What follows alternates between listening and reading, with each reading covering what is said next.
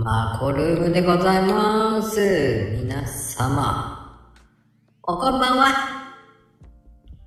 マコルームです。ね、皆様、ありがとうございます。ね、約束のポチ、ほんと、サンキューです。こうやって僕の、えー活力源になっております。サンキューでーす。ね。今日のマコルーム、えー、くるミルクさんでございますよ。ねえ。どんな話をしてもらえるのか楽しみですね。ではでは、お呼びいたしましょう。論法。こんばんは。こんばんは。あれ、大丈夫？声。な大丈夫です。なんかいつもぴったりに始まるわけじゃないんですよね。今日ね、アクシデントがあってね、電話が鳴ってね。あ、そうなんです。結構ね、9時ってね、電話鳴るんですよ。あそうなんですうね。ん。そうするとね、もう、いや、マコルームあるからって言ってもね、わかんないんですよ。なんか、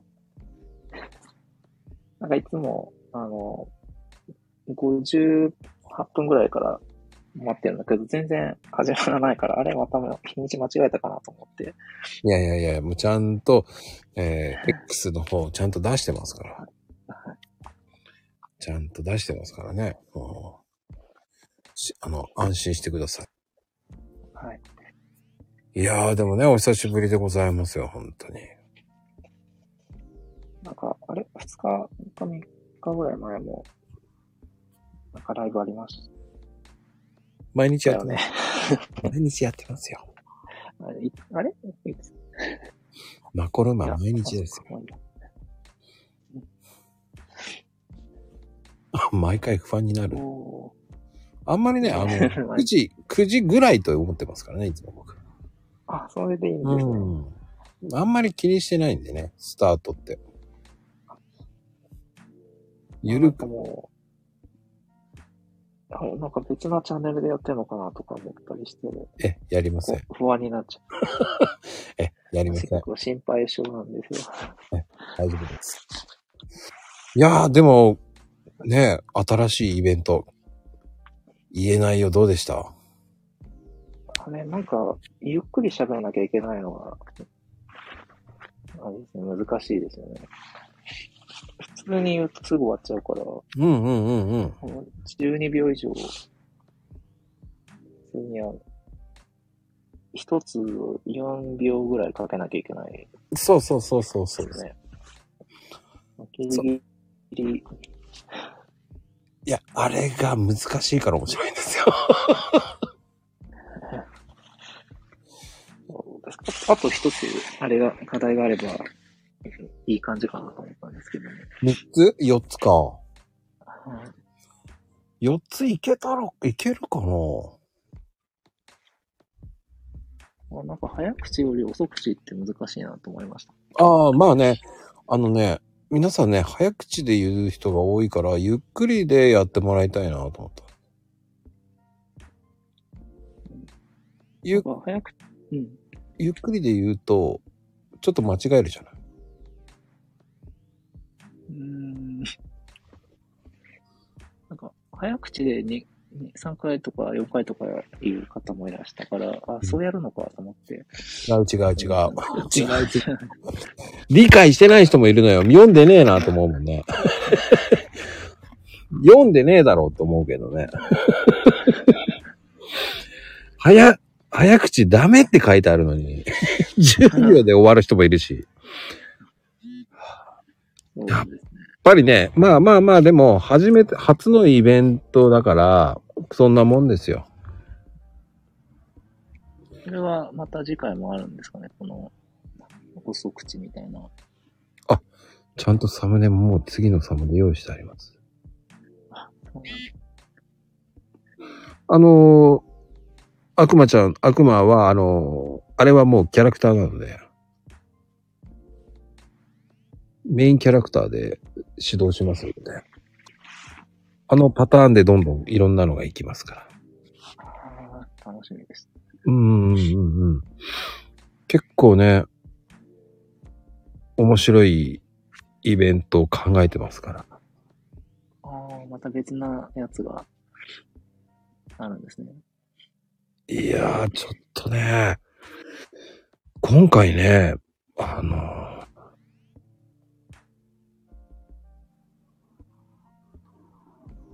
あの、サムネがね、朗読会のサムネがね、はい。めちゃめちゃいいのができちゃって、二つ。えーっと、9、9ですか？9ですね。えーすごくいいのできちゃって、これもう一個、もったいないなと思って、えー。潰すのもったいないなと思って、えー朗読会をのが2つできたんですか？いやー、どうしようかなーって考えてますね、今ね。あの、この間教えていただいた、あの、グラフィックツールでやってるんですよね。あー、キャンバーですね。チャンバーです。はいうん。どうですか？キャンバーやってみて。やってます？あ、一回、その自分の名刺みたいな、あの、背景に自分の名前を入れただけのやつを作ったんですけど、うんうんうん。使い道ないなと思って、それで終わっちゃったんですけど。まあね、作らない方は作れない。あの僕はハマってったんですよね、すごい。僕もちょっと、その学生時代とかに見つければ多分すごいハマったような気がするんですけど。おー、まあね、あのー結構ね、好きな人は好きって言うと思いますよね。まあ分かれますよ。でもあれですよね、ハマる感じは理解できます。うんうんただ、あそこまでね、僕みたいにハマってる人いないよね。多分。うん確かになんか表現がね、いろいろできそうで、いいと思います。うんうんうんうんうん。でも、僕なんかは、その、そこは裏方さんなんですよね。サムネで表現してる方が楽しいっていうイメージなんですよね。そのサムネを皆さんがこうどう使ってくれるかが楽しみな。そのどう使って言ってくれるかなとか、朗読してくれるかなとかっていうふうに思うので、えーっと、その、サムネを朗読の内容に反映しなきゃいけない。っていうのはないです。ないです。ないです。そういうのはないです。そのサムネをどうやってみんながその朗読会で持っていくのかなっていうのを見てるのが楽しいです。うーん。ああ。同じマークをつけた中で、そうです、そうです。どう、どういうのを持ってくるのかなっていうのが、ああ、そこがね、すっげえ楽しみですよね。なるうん、なんとなく分かってきました。うん。あの、ちょっとしたことなんですけど、面白いなぁと思って。サムネと合ってくるんですよね、みんなが。皆さんの朗読が。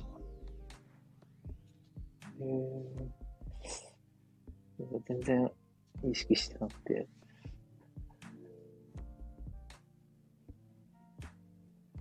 今回サムネを見て作り変えたって。作り変えなくてもいいんだけどね。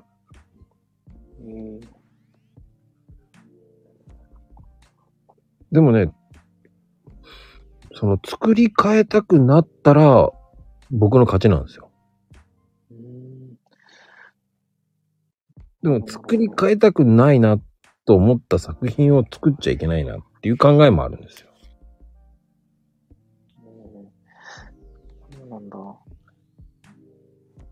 負けないっていう考えで出すから。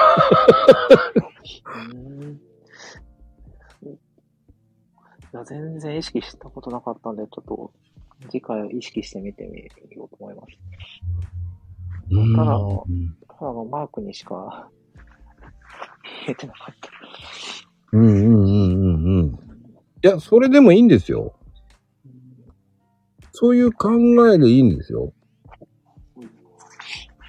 ただ、僕は、この、そのイベントとして見られるからっていう考えなんですよ。うん、ああ、確かに、その、その人の番組の中で、ってことですよね。番組をずっと見てる人たちにしては、このイベントなんだなっていう。そうそうそうそうそうそう。いいのよ。ともちゃんふざけてもいいのよ。僕はあのサムネでふざけても全然いいと思うし、あの、何やってもいいんですよ。その、なんだろう。あ、この労働会真面目だすげえと思わせたいだけなんですよ。そんなにでかいイベントじゃないんだね。だあえて形はしっかりしたいなと思う。なるほど。そう、周りの人たちはプレイヤーさんは楽しんでもらえればいいんですよ。僕はそこを演出するためなんですよ。総合演出なんですよ。うん。ああ、ふざけていいと思うんですよ。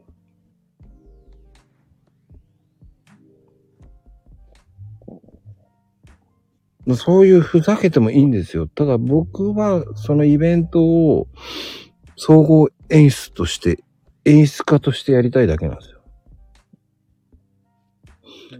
一致ふざけてみるかって言ってふざけないでしょ、だって。根が真面目な人はね、真面目になるからね。ふざけるっていうのはどういう、どういう感じになることを言うんですかね。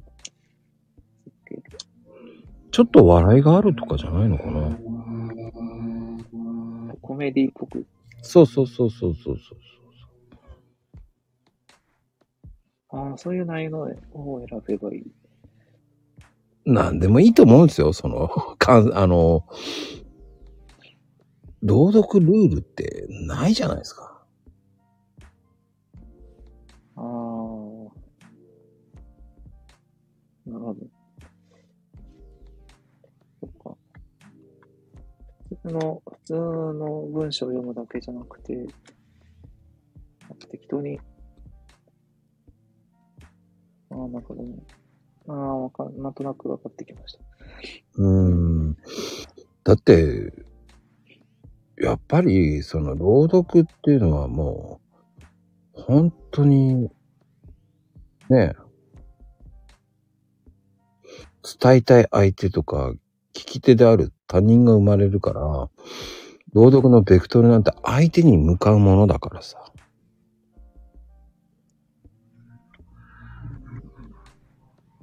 心に響くような伝えるでいいと思うんですよ。うん。なるほど。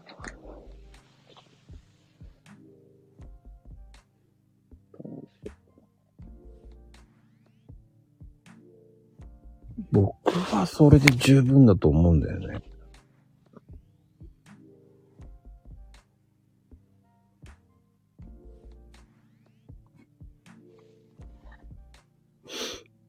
あの、自己満足で読んでるけどダメかなってダメとかそういうのはないからね。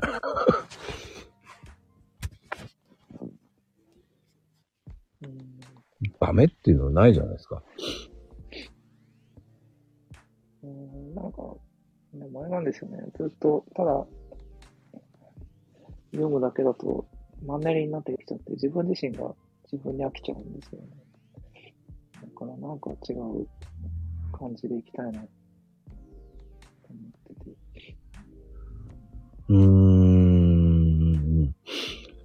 まあ、あの、ここぞっていう時にワン、ワンブレスで行くっていうのもありだと思うんですよね。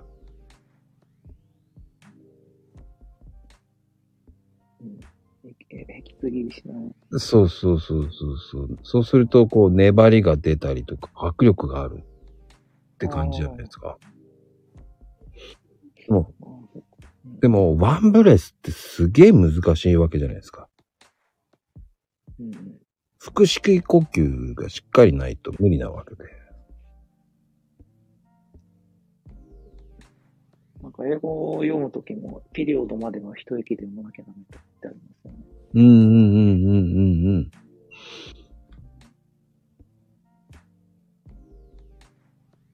か日本語だとあまり、結構読みやすく勝手に切っちゃって、読んでたから、うん。まあ、あとは、ね、こう、浮き上がり拳のように、こう、右左しながら、こう、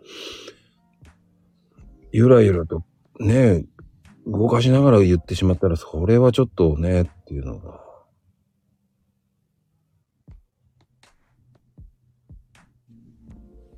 まあ、ノンバーバルコミュニケーションって言った方がいいのかな。ンバーバル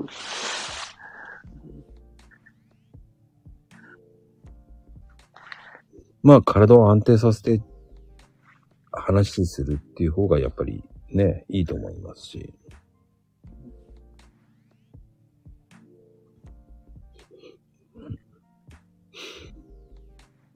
まあでも、うん、まあいろんな話し方があるからいいと思うんですよ。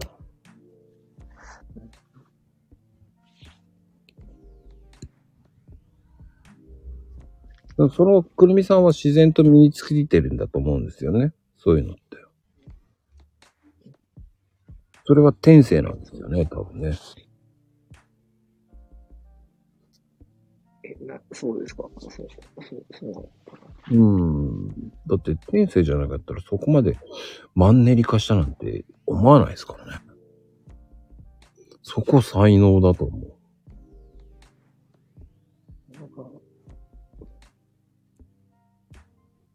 なんか教科書を読んでるような感じみたいで、なんか面白くないなって思っちゃうんですよね。うーん、うーん。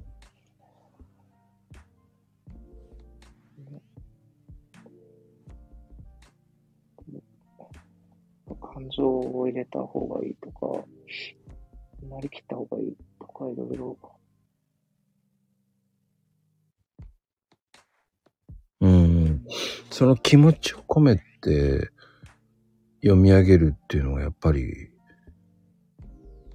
表現読みですよね、やっぱり。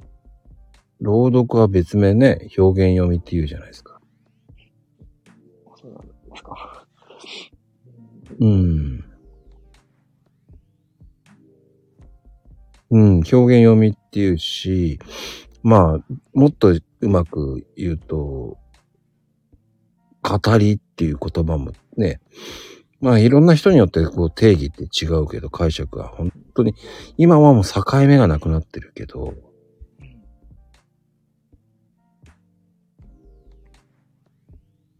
だって声優の人、声優だってそうじゃないですか。なんか、ゆっくり読んだり、強く読んだり、弱く読んだり、早く読んだりってうんうんうん。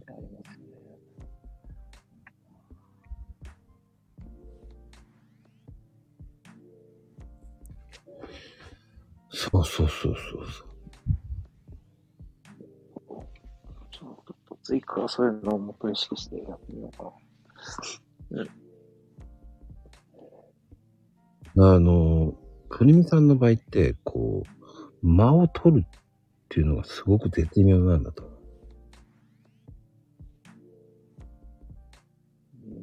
そ うそうそうそう。で、なんか女声って言ってる割には全然女声になってないような気が最近してて、こうーん。う、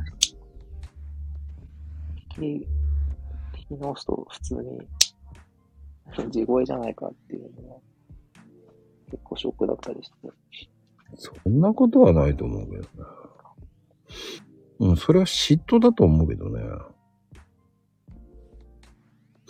で、あの、微妙に接続詞の表現がうまいじゃないですか。えー、自分ではわかんないですけど、そう、そうですか。うん。その接続詞に変化つけてるから、すごく、こう、表現が変わってくるから、ええやっぱり接続詞をうまく言ってる人ってうまいなと思うし、それは初めて思いました。うーん、やっぱり、接続詞ってすごい大事なんだなぁと思うんですよ。あ、しんのすけさん、こんばんは。そうそうそう。まあね、あの、接続詞の表現で、まあ、その、風景から一転するっていうことができるっていうのは、やっぱり表現がうまいよねっていう。あれですね、条件、情景が浮かぶような読み方ができるといいなと思ういーん。だ接続詞って、こう、せ接続詞によっていろいろな意味合いがあるから、その意味によって変化つけると、こう、聞聞き手なんかは、こう、スーって入っていくっていうかさ、引き込まれるっていう感じになるんだよね。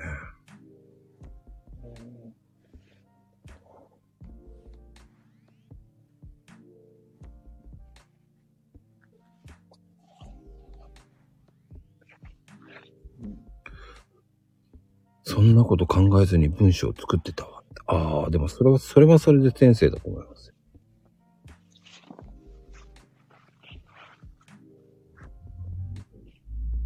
だ文、まあね、文章ってこう、ね、ひとまと、ひとまとまりに考えるっていうのが普通じゃないから、文章ごととかね、文節ごとに分解したりとか。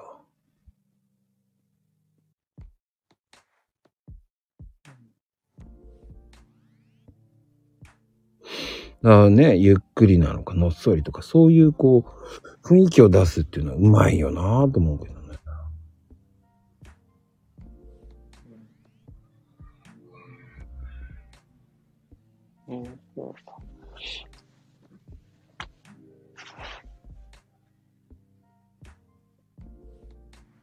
誰も、そう、あの、意見というか、感想と、細かく分析して教えてくれることってないから、すごく貴重な意見。うん、そうか。まあ、あと、やっぱあとスピードも絶妙だよね、やっぱり。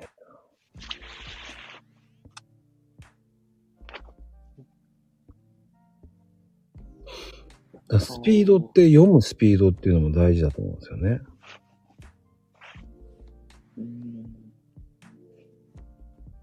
結構早口で読んじゃう感じがあると思うんですけど、そこのスピードが、そういうところとかところどころが、ゆっくりになったり、こう、速くなったりっていう、その強弱がね。だから、普通に、一定のスピードで読んじゃうと、もう全然平坦に聞こえちゃうんですよ。そこでこう、スピードを変えていくっていうね。文章全体で考えてると、そういうイメージを表現してるっていうのが、くるみさんの良いところっていう感じかな。うんそうそうですね。あもう全然意識してないから、そういうふうに聞こえてるんですね。うーん。やっぱりこう、視点の変化意識することでも全然違いますもんね。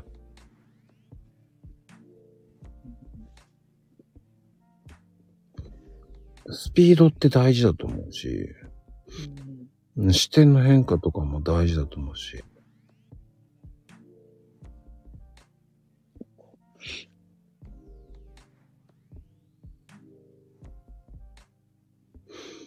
ね、僕はそういうところすっげえうめえなと思いますからね。ん嬉しいです。うん。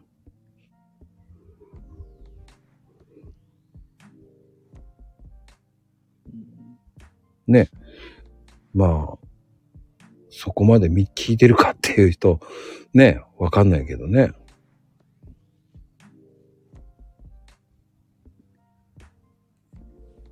だからもう、接続詞って意外に間違いやすいじゃないですか。うーん。間違えるっていうのは、読み方を、そうそうそう。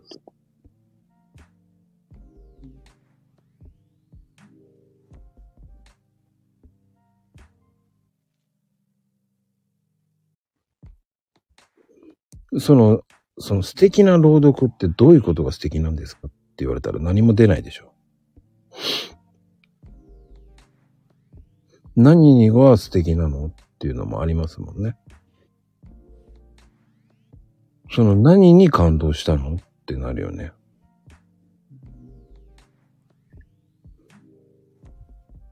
そこが分かってなかったら意外と難しいんだよね。面白いんだけどね。そういうの、文章って。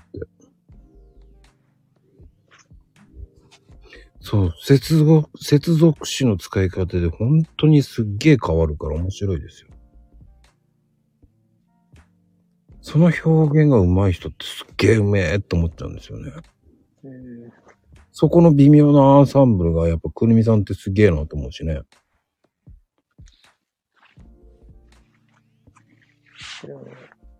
全然ダメな時とかっていうのもないですか？うーん。うーん。そうね。そうね。やっぱりこう、映像が浮かぶぐらいになるっていう、接続詞とかその辺がもう、絶妙にバランスがいいなと思うもんね。浮かぶってことはね。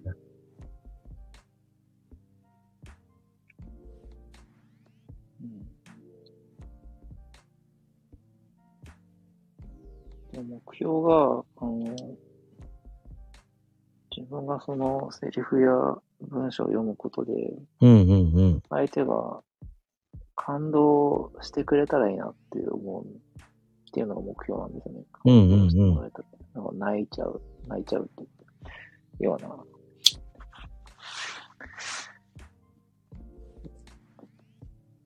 そういうのを目指してるんですけど、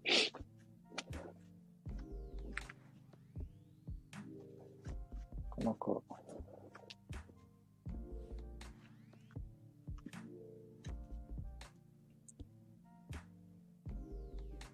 そうね。それ理想だよね。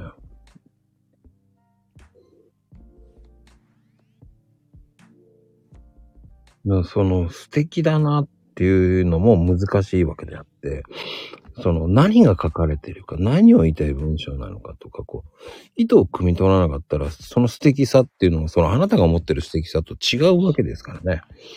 それがずれてしまって、それが違うことだったんじゃないのっていうものが、とっても違う、そこは作者が言いたいことじゃないんじゃないのっていうのもありますからね。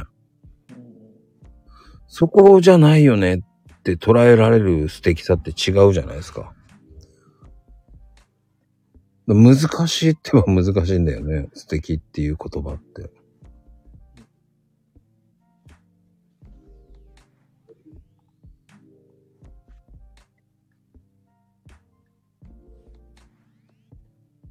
ね、難しいよね。なんか、あの、ポチコさんっていう人のうん。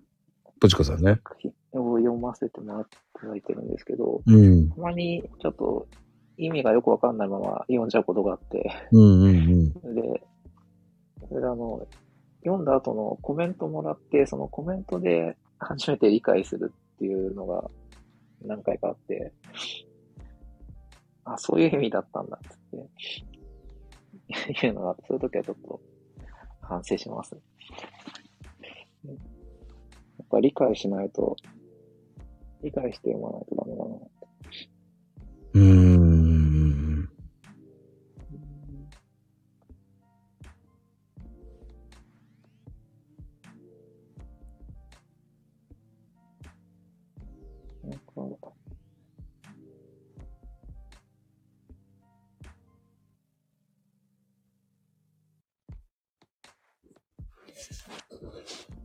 まあね、その、まあ、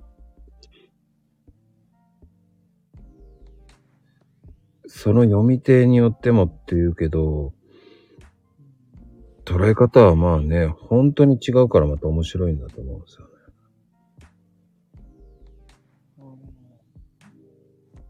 どうにでも読める。どうにでも受け取れるような内容だったり。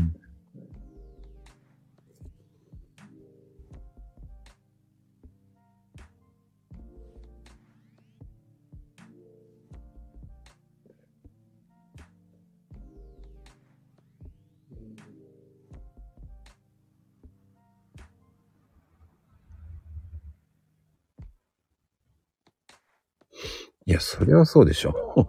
それは、それはね、読む人は変わりますよ。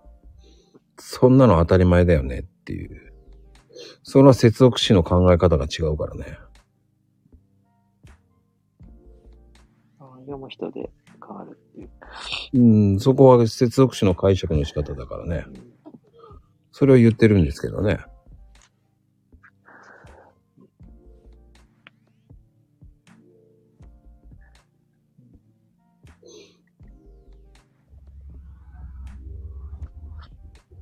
うーん、そこが、そこは、その、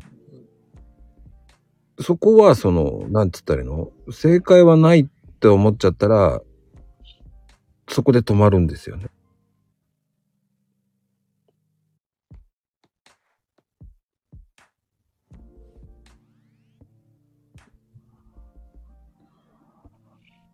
まあ、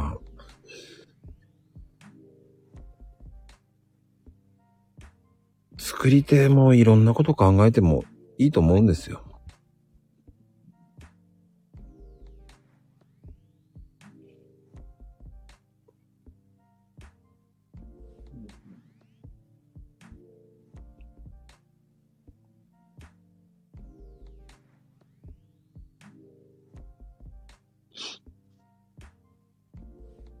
ただね、こう、難しいんですよ、素敵っていうのはね。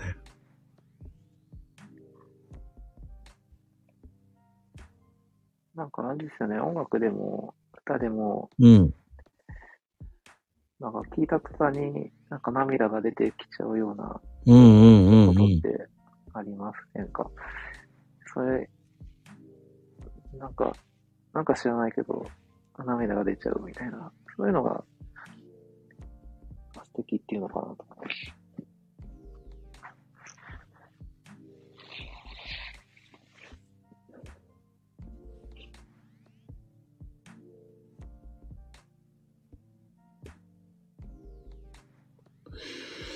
素敵っていうのはね、害のない言葉なんですよね。逆に言うと。男性から言うと素敵って言うと意外と難しいですよね。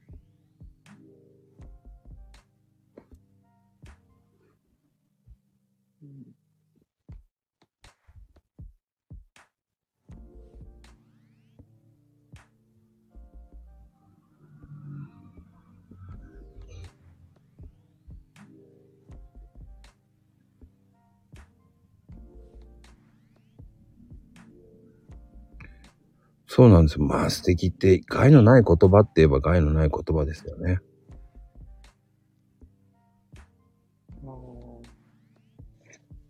誰も傷つかない言葉ってこと？うんうん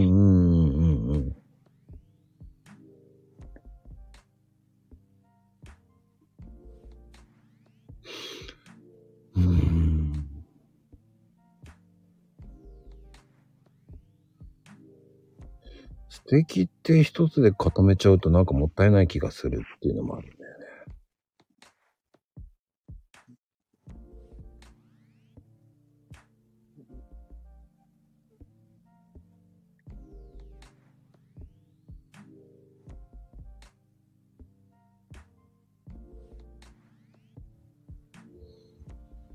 なんか、うーん、難しいね。この議論すると多分終わらなくなりそう。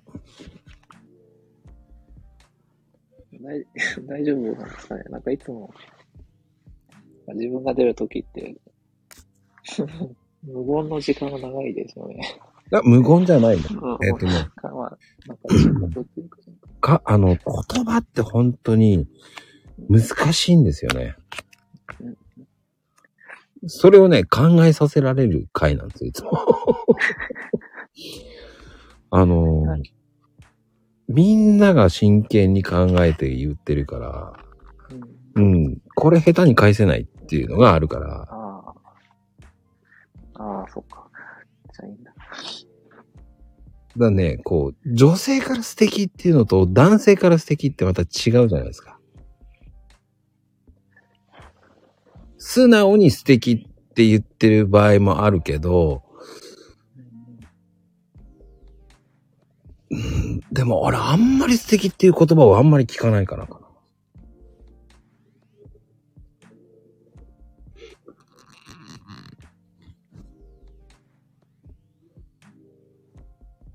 まあでも使い方って難しいね。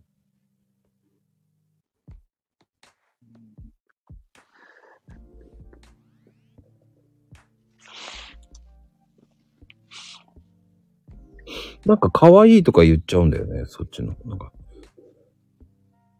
素敵ってあんまり言わないな。あの子可愛いっていうか、そういう可愛いとか、性格が可愛いとか。うん。なんか思いやりがあるなとか、サバサバしてる、明るいとか、芯が、ああ、そういう、うん、素敵。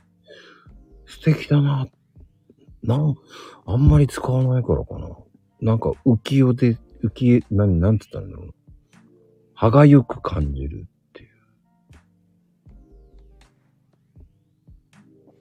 表現なのかなっていう。あの、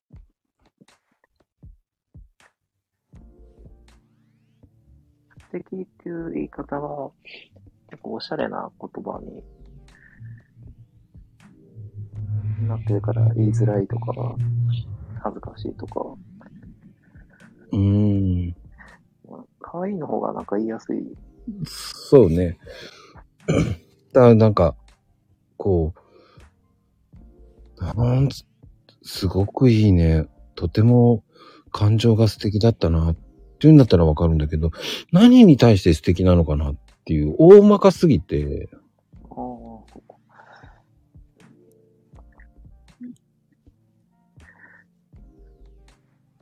そこ、そうそうそうそう、そうそうそう、具体的に何が素敵なのかなっていうのが、それ正解なのかな、やっぱり。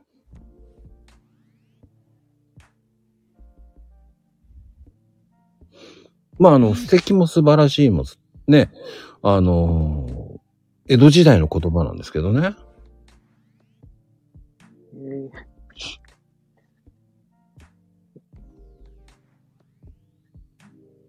だ素晴らしいのの、素と、ね、的得たっていう敵って意味で素敵っていうのが最初の言語みたいですけどね。ー、うん、そうなんだ。うん。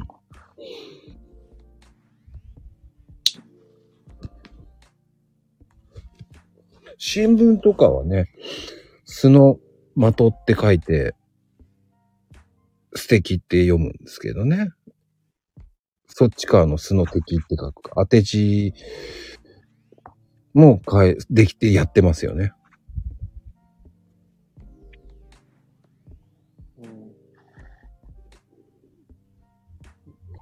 本来なら新聞とかで読むと、あの、素敵って、敵は的なんですよね。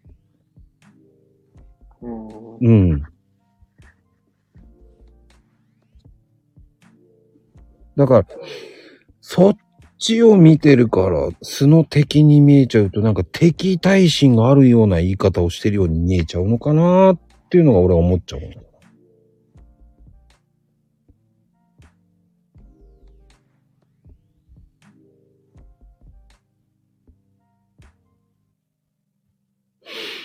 面白いですよね。そういうのってね。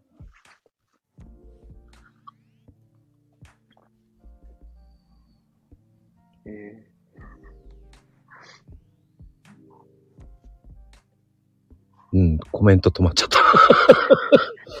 多分今みんな調べてんだと思うんですけど。で 新聞とかはね、こっちの素敵っていう敵なんですよ、大体が。そうなんですか。うん。コメントちょうだい。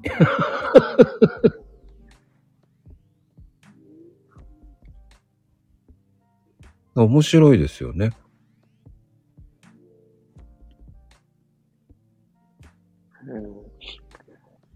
そういうのを研究してらしたんですか？まこさん。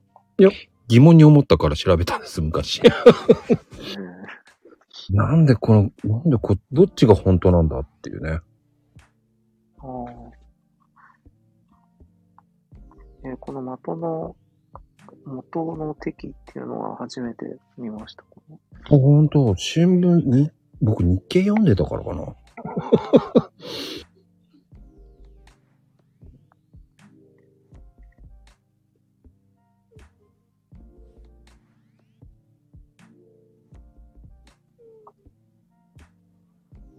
まあでもね、本当に、その朗読の表現っていうのは、まあ、いろんな人がいるから面白いっていうのもありますよね。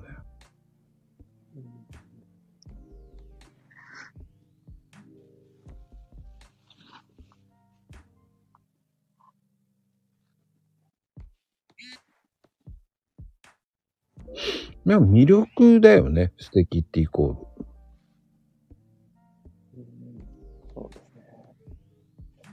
誠実さとか思いやりとか、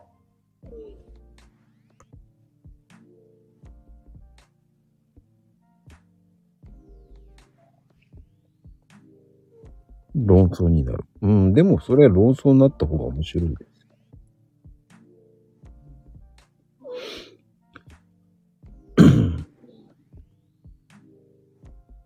オーラっていうのもいいですけどね。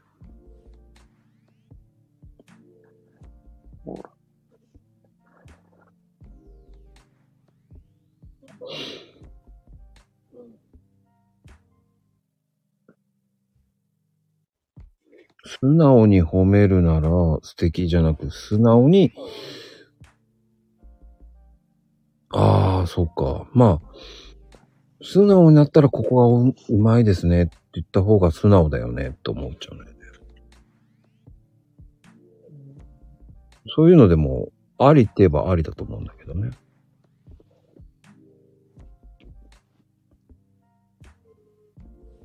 素直にって言うんだったら、どこが素敵だったのって聞かれたら言えないと、ああ、そうね。は、男性の場合の方が素敵だってごまかしちゃう場合があるか。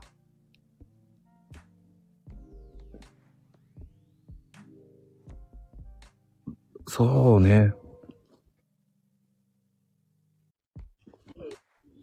だって女性に、今日のドレス素敵だねっていうのと、この赤が、赤色のドレスが似合ってるねっていうのと、どっちがいいったら、くるみさん的にはどっちがいいですか？うん、赤のドレスがですよね。似合ってるねってうん。そこでやっぱり印象変わるよねっていう考えだよね。まあ男の場合ってね、照れるからね、素敵で、素敵だねって言って一言で終わらしちゃう場合が多いんですけどね。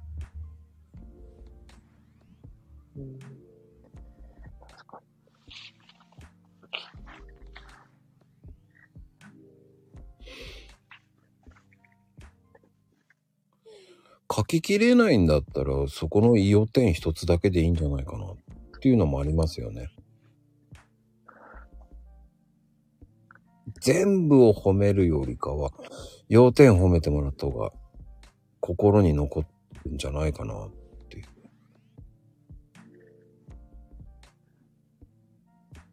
くるみさん的には、こ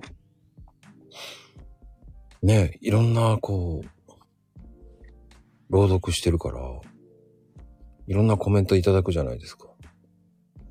はい。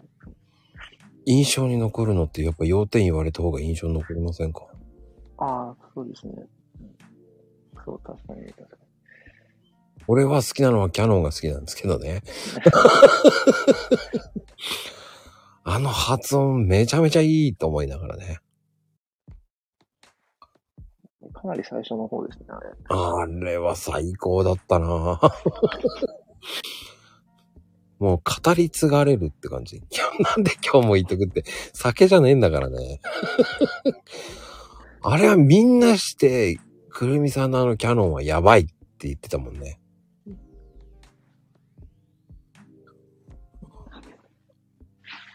なんだろうね。本当にその、キャノンの CM みたいな感じだったもんね。あの、CM のあれ聞いて、あいいなと思って、練習してね。やっぱ練習してました。本物の人かと思うぐらいだもんね。うん、ここにいる人たちみんな、うんうんって言ってたもんね。ね、それぐらいインパクトがあるわけだもんね。そうなんですね。どう、そうなんだよね。そのイメージがあるから、なんだろうね。やっぱりあのインパクトが強くて、やっぱり表現力のうまさだよなと思うんだね。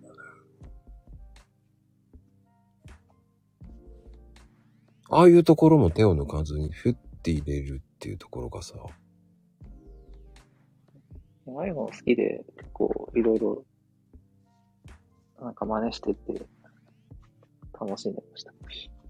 うーん。最後のあのキャノンは全部持っていかれたって感じだったもんね。朗読1から今、まあ8までで中で印象残ってる人誰ですかって言ったら、キャノンさん、キャノンのくるみさんが上位だもんね。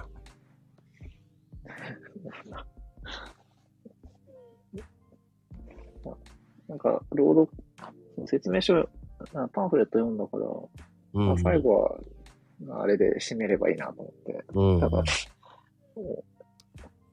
最初から思ってたわけじゃないんだけど、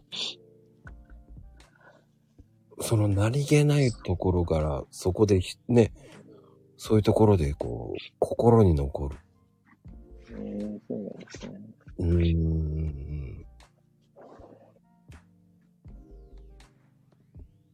そういったところの人に印象を与えられる、そのワンフレーズがあるっていうのは強いと思うんですよ。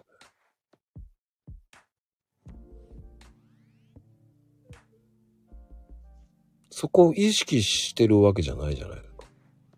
うん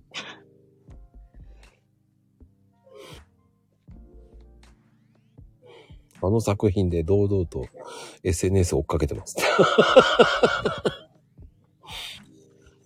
いや、あれでね、くるみさんのファン増えたと思うよね。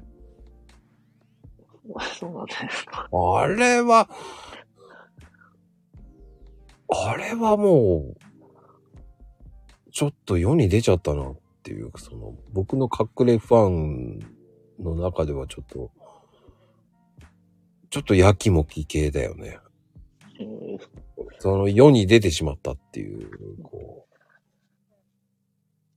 なんだろう。自分の中では知ってるマイブームだよっていうのが、徐々にこう、くるみブームが来ちゃってるから、くそーくるみさんをどんどん知られていく、知られていくっていうのはあり、いいことなんだけど、なんか、こう、くるみ推し的には、こうね、なんか、だんだん手が届かなくなっていきそうな感じが、こう、どんどんこう、朗読が上手くなってってる。すごいから。嫉妬じゃないんだよね。なんかすごく、こう、くるみファンでいるからこそ、なんだろうな。朗読のね、そのくるみファンだから。でもなんか、嬉しいんですよ。その、み、いろんな人がくるみさんすげえっていうのが広まっていくことは嬉しいんだけどね。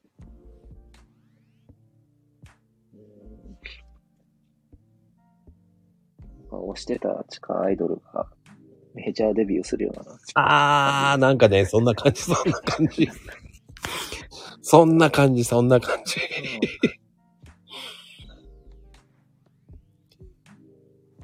そんな感じ。嫉妬じゃないんだよね。ちょっと、ちょっとなんだろうね。こう僕だけ知ってんだぜと思ってたのが、徐々にもくるみさんを知られてるからね。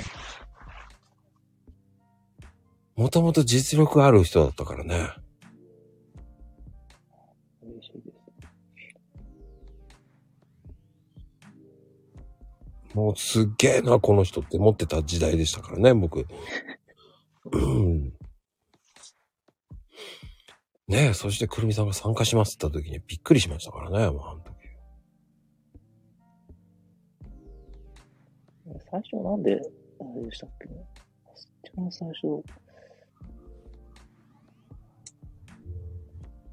や、どうで知ったんだろよあの、僕つながりですよ、もともとは。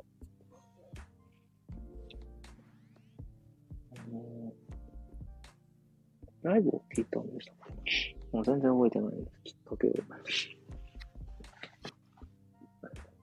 まあでも俺、くるみさんのはね、ずっとね、あのーその前から知ってましたから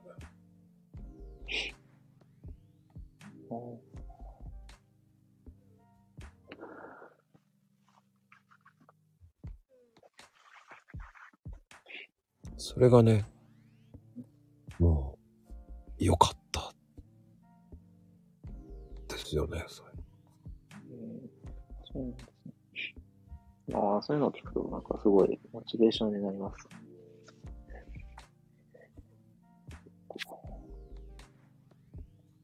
だって、えー第1回目の時からですからね。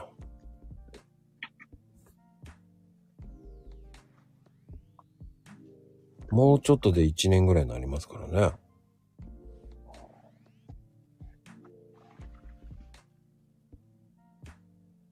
ああ、もうそんな一年も。うん。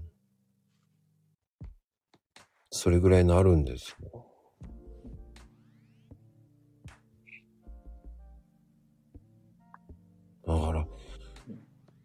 面白いなぁと思いますよ。もうだって、くるみさんから来た、よしと思いましたからね。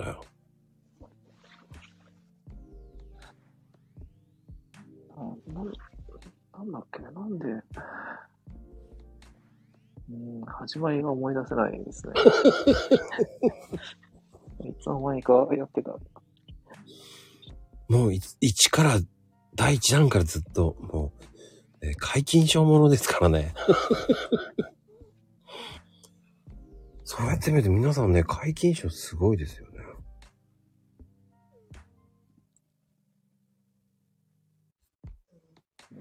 なんか力量、力量を思い知ったよって。いやいやいや、七三だってうまいと思うよ。や、だって、七三は6とか5ぐらいからでしょ？やっぱり、大ちゃんの時ってまだわちゃわちゃ感あったからね。今すごい完成度高いですもんね、皆さんね。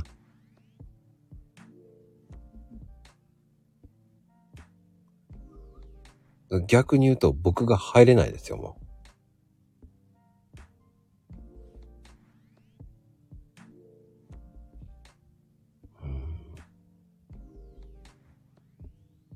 あ、ちじみちゃん。コメントめっちゃ動くぞ。あ、阪神優勝したんだ。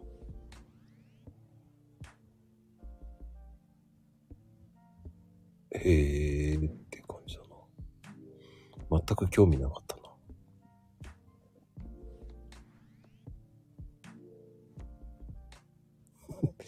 なんか、まゆみちゃんに優勝おめでとうって言ってるような感じに聞こえるな。んか、優勝してないよ、俺は。なんか面白い人だな、やっぱり。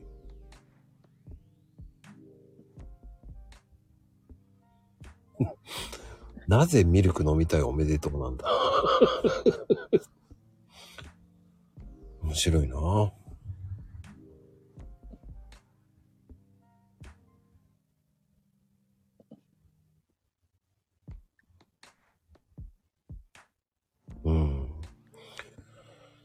まあでも、くるみさん的には、その朗読をこう探すときってうん、なんか決め手とかあるんですか？ああ、全部試し読みして、まあ心に残ったやつを読もうかな。うんうんうんうんうん。あと、結構、あの、うん。なんだ、ポチコさんで言うと、あの、ネガティブな内容なのが多くて、ああまりネガティブすぎるなやつはちょっと外して、うんうんうんうん。いこうと思ってるんですよね。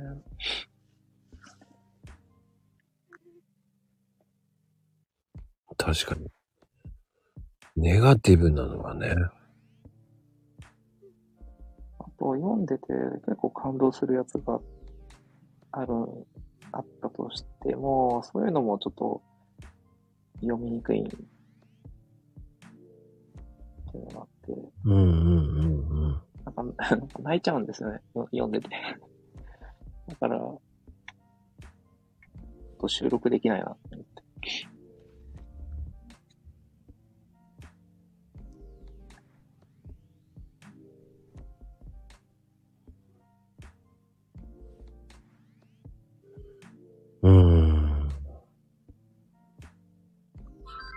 そういうふうに、うん、ポ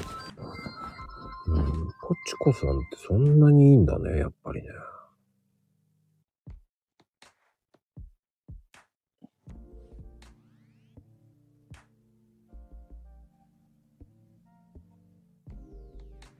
そこでやっぱり、たまたま見つけたんですか、ポチコさんは？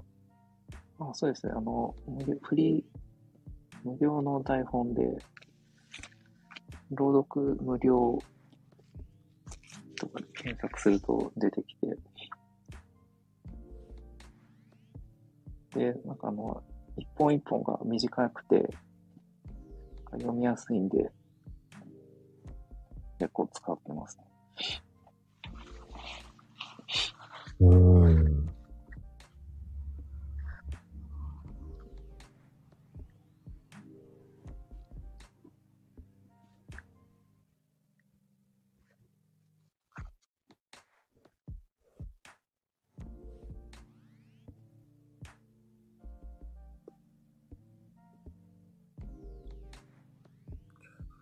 そういうのって、見つけるのがうまいですよね。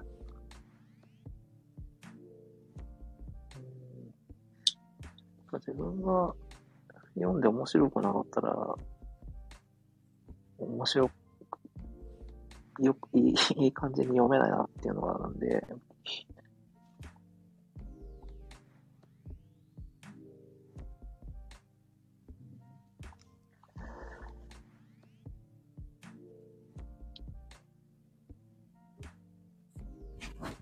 確かに。あの人って、いろんな台本作ってますよね。そうですね、長いやつもあるんですけどね、結構。2分以内で読めるやつだと。で、あの人、あの、ポチコさんって結構頻繁に新しいのを出してくれるんで、2日に一遍ぐらい新しいの、新作を載せてくれるから、ネタ切れに困らないですよね。簡単に使わせてもらっちゃってるだけなんですけど。いや、あの人のコメディとか面白いじゃない。あ、はい。面白いのありますね。二人用とかもあるし、ねあの、俺好きなのは天国と地獄ですよ。あのあまり、長いやつだと、あれですよね。朗読会で使えなくなっちゃう。うんまあ、朗読会じゃなくて自分の普段の朗読では使えるんですけど、うんうんうん。いいやつだったら朗読会で使いたいなと思うんですけど、なかなか、そういういいのは、朗読会用で探すとなかなか見つからなかったりします。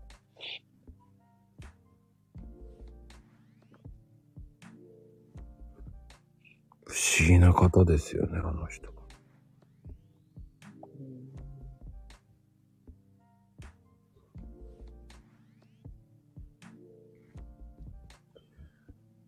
だって、恋愛もの日常とかシリアスとか一人芝居、朗読とかもいろんなのありますもんね。ええそう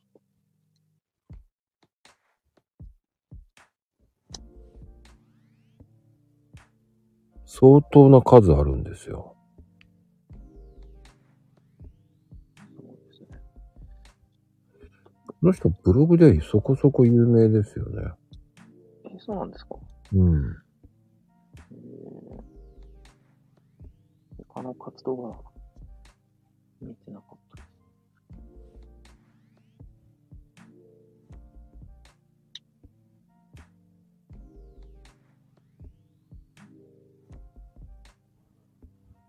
まあね、あの、に、あの、ブログ村とかね、結構ああいうとこで調べると結構いろんな人が出てきますからね。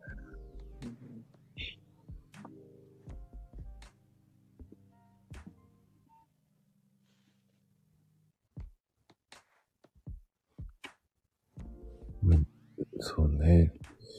そういったところで皆さん探すっていうのもね、すごいよう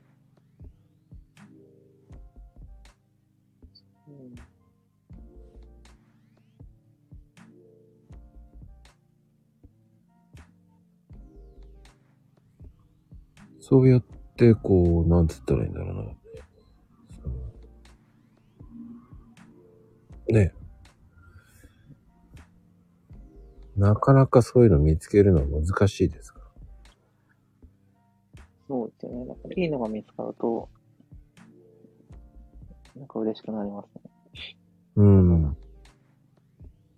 内容が面白くて読みやすいいやつだと、ラッキーですね。うんうんうんうん。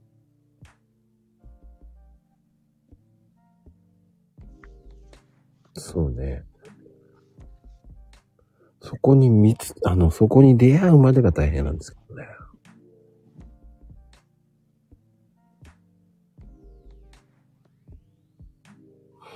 あの、声劇はやらないんですか？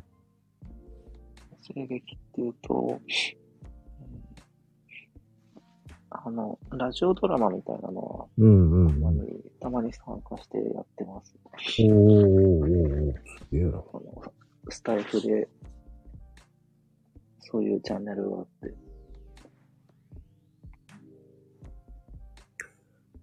結構難しくないですか？そういうのって。で結局、あれですね、声の演劇だから、そういうの好きなんですよね。なりきって、セリフ言うの好きなんで、うんうんうん。うん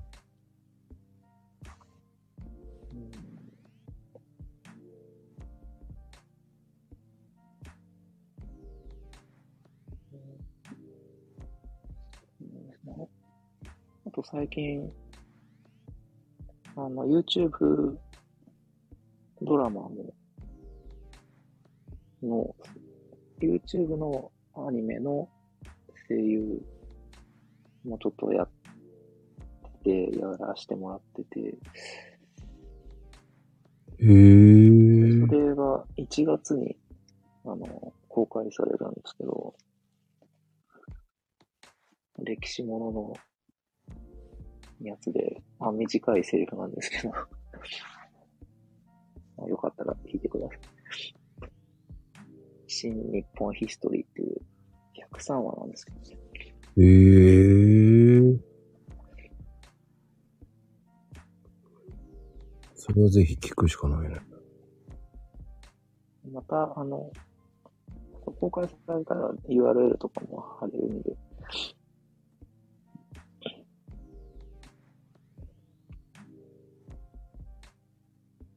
うあれなんん。ですよね、声の仕事とかでは、やっぱり生計立てられるほどの収入が得られなくて、うん。今やってるのも全部ほぼボランティアなんですけど、まあプロの声優はすごいなと思って、大変ですよ。うん。でもこういうのやってれば、お声かかるんじゃないんですか？そうじゃないの？か自称声優っていう人たちはすごいいっぱいいるらしいですから。いやー、いっぱいいる。あの、正直言っていいですか？はい。僕の前やってたラーメン屋さんの時にアルバイト3人ぐらいいたんですけど、うん。うん、3人とも声優でしたよ。えでもお客さん的にはみんないい声ねって言われてて、いや声優だよって思いながら、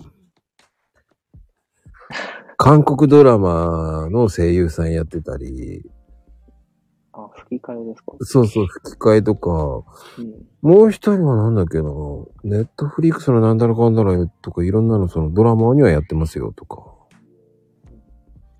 いやいや、そう声優じゃないよね。びっくりだわ。でも、やっぱり、そういうのやってても、ねえ。バー、ラーメン屋でバイトしてんだ、と思いながら。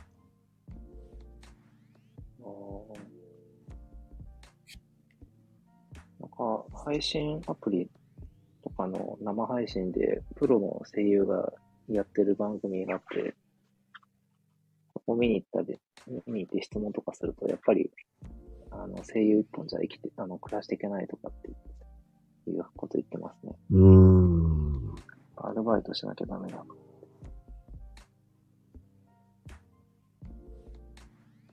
みんなね、食いつきはいいんだけど、知らねえっつって言ってみんなすっていない、聞かなくなりますからね。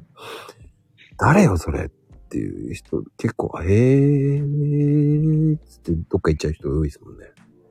うん。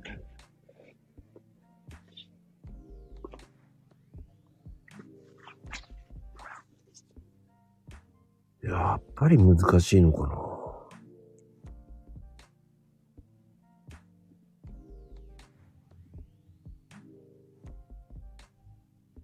うーん。やっぱり、ね、有名な声優さんになるまではね、声優さん、ウーバーやってますって。ああ、そっか。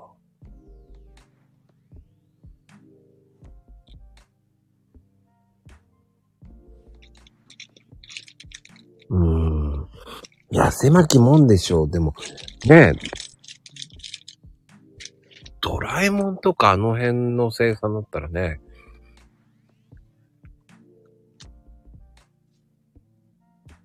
テレビに出れるとか。あの、ドラゴンボールの声の人レベルにならないと、ウーバーはすぐ一万買ってるけどって。声優さんって、一本五千円とかそんなもんですもんね。もうすごい安いですよね。ナレーターの方がもう稼げるんじゃないかと思うんですけ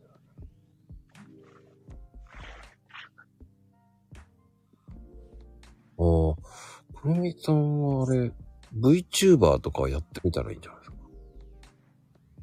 ああ、声を当てるやつですか？そうそうそうそう。ね、どうなんですかね？あれ、だってネタがないと、ダメじゃないですか？フリートークの力がないと。はあ。全然喋れない。もう、今日のテーマはとか言って。テーマでやればいいんじゃないですか、テーマで。でも YouTube、TikTok で発信していけば、ああ、いいかもしれないね。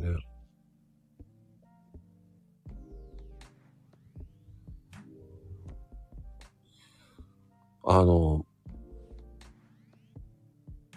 誰かの名言集とか言って、TikTok に上げていくのがどうなんでしょ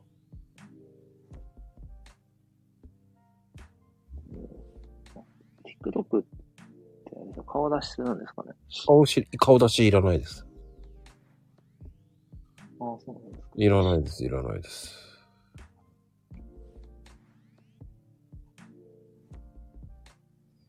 アニメ使えるんだ。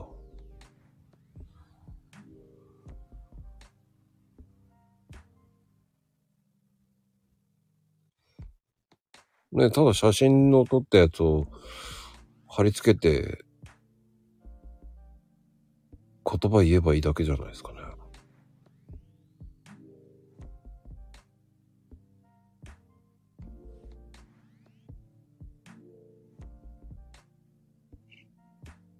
そんなんでいいんじゃないかな。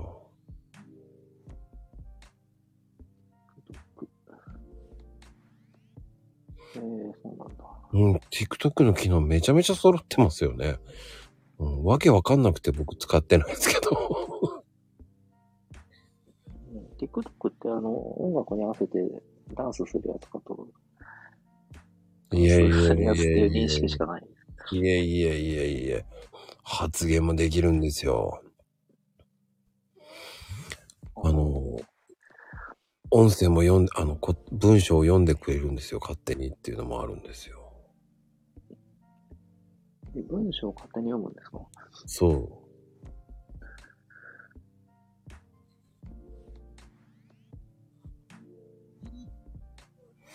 何でも機能が揃ってるんですよ、TikTok って。だあれは流行るなぁと思ったんですけど、使いこなせないから無理だーと思いながらね。僕はただ動画を載せてるだけですよ。えーうん。ただ、まゆみちゃんも朗読載せてるよね。それで1万とか言ってますからね。えフォロワー数ってことですか？一万、いいねね。すごいよね。ああ、一万いい。うん。一さん、前、私は毎日の散歩をした、あれ散歩だったんだ。どこ写真撮ってんだろ、これ、と思いながらいつも思ってて。まあ、出さないと認知されないのでね。僕は朗読会の動画しか流してないですけど、まあでも、それでも800とか見られてますよね。えー、TikTok ですか？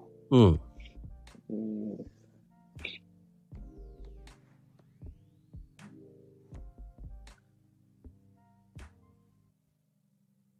頑張って800ですかね。今いくつか忘れちゃったな。今見たら絶対に落ちちゃいそうだから怖くて見れないけど。あ、七さん3年頑張ってんだ。すげえな。朗読やるのもいいと思いますけどね、そのまんま。朗読もできるんでしょ？そしたらやれんじゃないですか、そのまんま。スタイフじゃなだけじゃダメなんですか？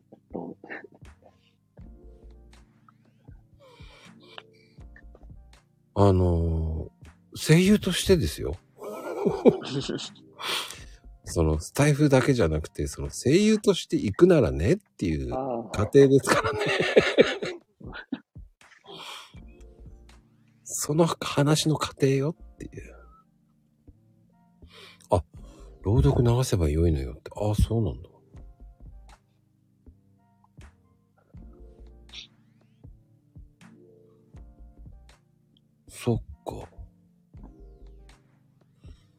まあ知られるっていう媒体だもね、一番。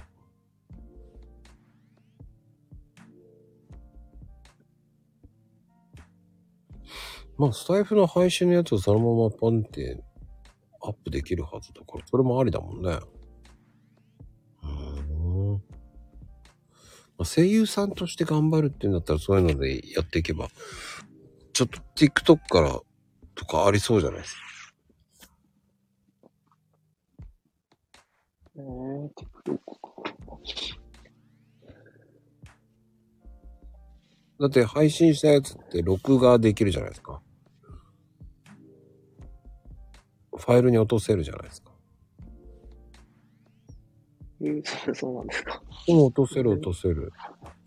一度配信したやつは全部落とせるんですよ。え、音声ファイルとしてってことですか？そうそうそうそう。うんあれでもあれ、BGM とか著作権ないのかな？大丈夫なんですか？って、許可いるとか。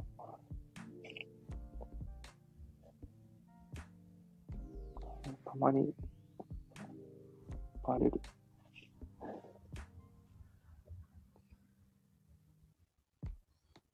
おー、著作権ね。あ今、あれなんですよ。あの、ポコチャっていう配信アプリがあるんですけど、うんうんうん。そこで朗読はやってます。うーん。月1、月1ですけど、どうですかポコちゃんは？まあ来てくれ、大体来てくれる人はほぼ決まってて、うんなかなか面白いですよね。面白いけど、なんかすごい疲れるんですよね。顔出しでやってるんで、おーおーおーおーで自宅ではできないんで、うん。カラオケボックス使って配信するんですけど、長くやってるとお金かかるから、だいたい2時間ぐらいで、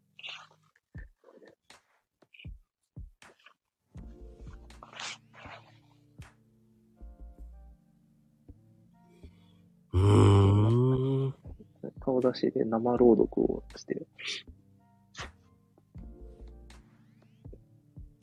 結構、盛り上がるときは盛り上がってくれますけど、うんうんうん。うん。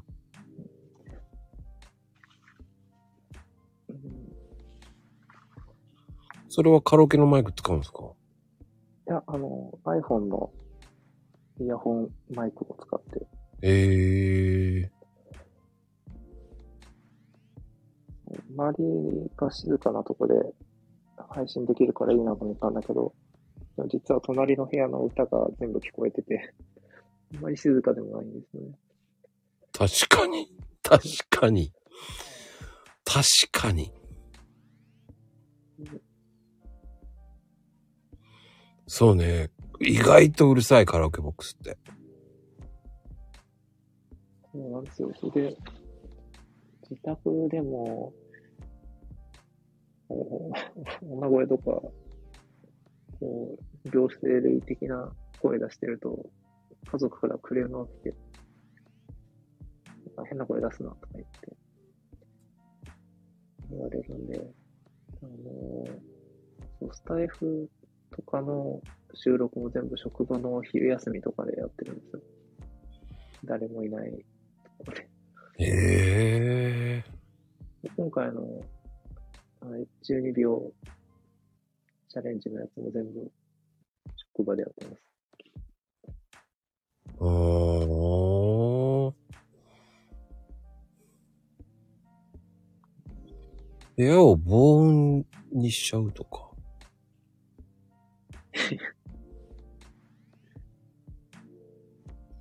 あの、防音マットってあるんですよ。はい。まあ、1枚ね、えっ、と、2メーターないぐらいなんですよ。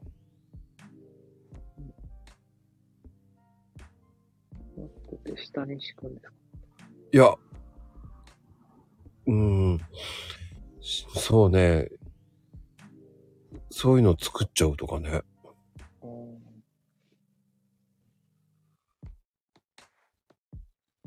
クローゼットの中が狭いから、その中で、狭いし、個室みたいになるから、そこでやれば聞こえないかなと思ってやったことあるんですけど、うんうんうん。意外と声が通って、筒抜けなんで、全部聞かれてたっていうのがあって、なかなか難しいですよね。そう、あの、クローゼットに、その、僕の知り合いは、その、レコーディングするのに、その、防音の、その、うんあの、ホームセンターで買ってきてはい、やりましたよ。あそれを貼り、壁に貼り付けるってそうですね。貼り付けるっていうまではいかないけど、普通にちょっと4し、4方向にやって、上もカパってやってやってましたけどね。いくらかかったの？ったら3万ぐらいかなとか言ってましたけど。うんホームセンターなんですね。そしたら本当に聞こえないんだったら聞こえないとか言ってましたけど。そのためにやるんだ、すげえと思ったんですけど。でももうちょっと広い方がいいかなって言って、もう3万かけて、ちょっと大きめの作ったって言ってましたけどね。えー、そういうマットがあるんですよ。え、そうだな何センチかなそうだな iPhone の幅ぐらいのマットなんですよ。えー、細長い。幅が。だから全然聞こえないって言ってましたよ。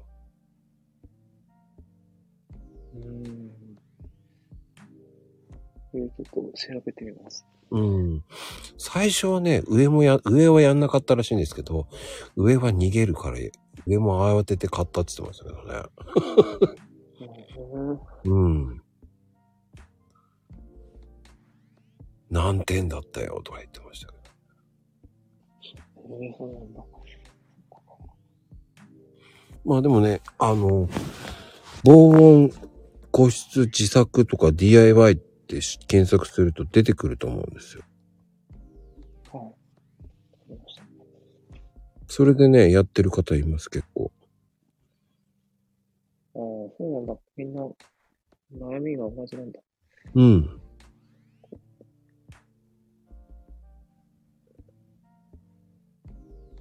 あの、防音自作とかね。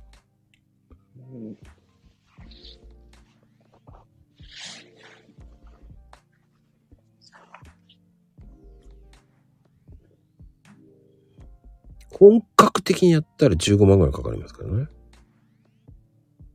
ああ。そうなんだ。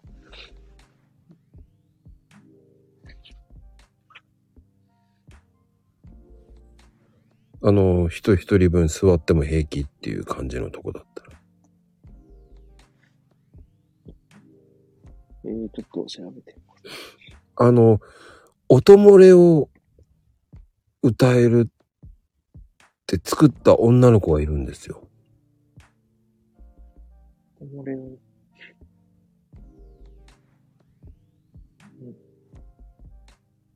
それはそれで笑ったんですけど。1万3000円で作ったとか言って、本当かよと思ったんですけどね。あ、それで、それだと音漏れしちゃうんですか？うーん。いや、その子は平気で歌歌ってましたけどね。YouTube でね、5万円で作る防音施設の作り方とかね。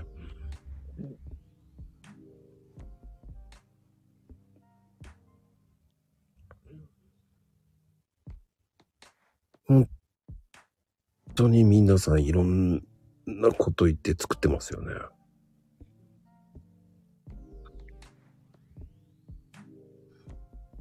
ただ、その防音シートっていうボックスっていうのがあるんですよ。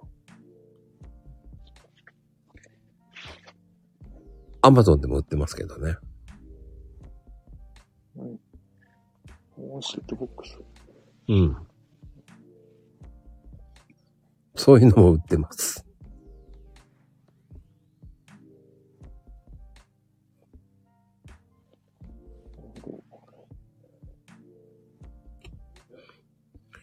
確かね、段ボールもあったはずなんですよ。忘れたけど。あとな、なんか段ボールを、段ボールに頭入れて、歌うとかいうのもありますよね。うん。ただ夏場やばいです。死にまあす。あ、苦しい。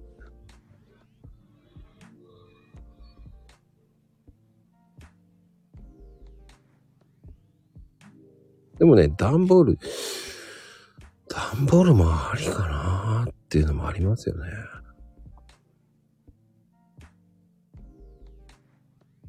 でもね、結構いろんな人作ってますよね。そうフルフェイスのヘルメットとはどうなんですかいや、あれ、漏れます。あ、漏れるのうん。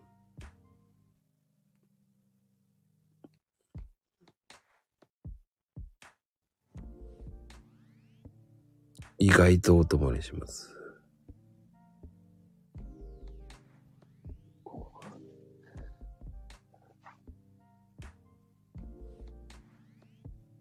あ、昔は YouTube 用に段ボールハウス作ったわよって。えー、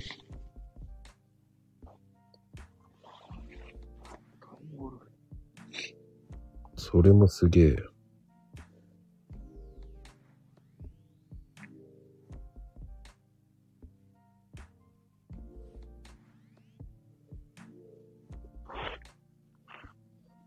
やっぱりね、でも結構皆さん作ってる方多いですよ。本当に。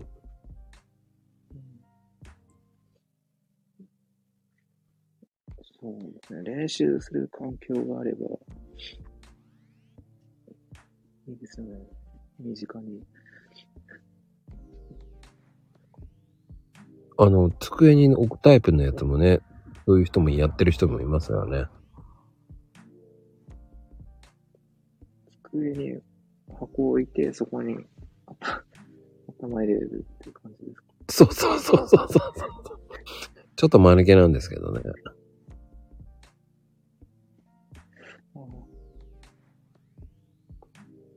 ああ、そうそうそうそうそう。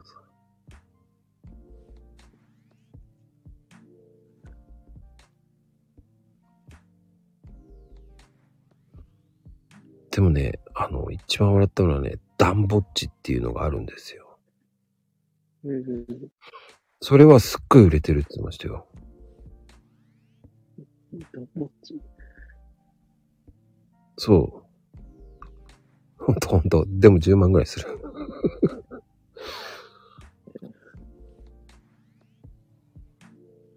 でも、えっ、と、あのー普通に、普通にすごいです。ダンボールキャンプじゃないよ。ダンボッチっていうね。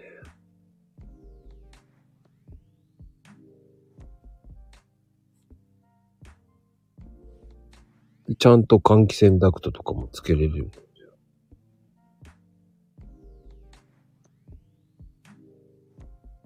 女性結構大きくなるんですね。そうです、そうです、そうです。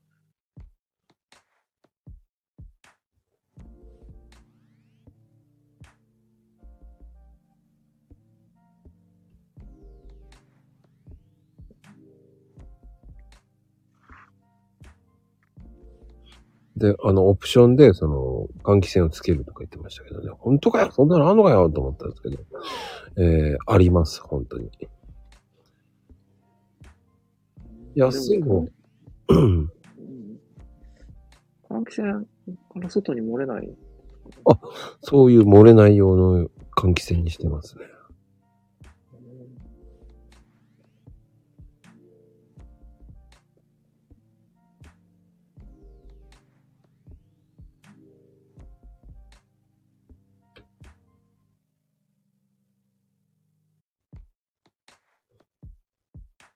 冬は暖かい、夏は暑いと思います。冬は暖かいのがいいです。夏は暑そうで暑いですよ。え濡れると塩塩になりますよね、段ボールだったら。汗で。湿度とか。うん、もう扇風機入れるしかないですよ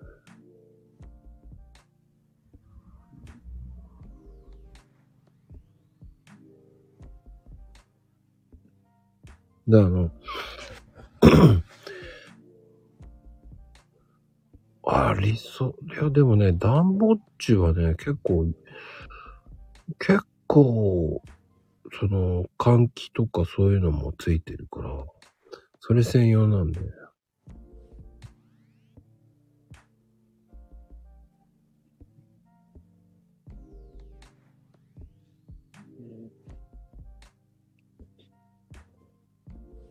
ぜひ。そうですね。ちょっと調べて。うん。調べたらいっぱいあります、本当に。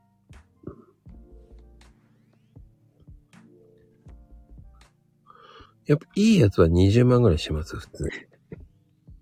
一緒な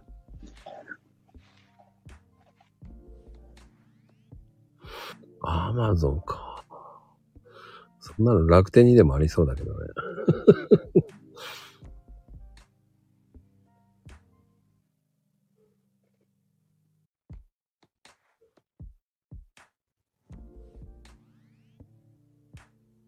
いや、もうピンキリですよ、ピンキリ。本当に。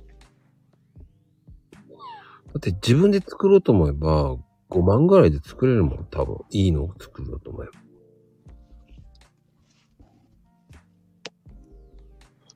3万ぐらいだったら、まあまあ自分で作ればいいの、まあまあいいの作れるんですか？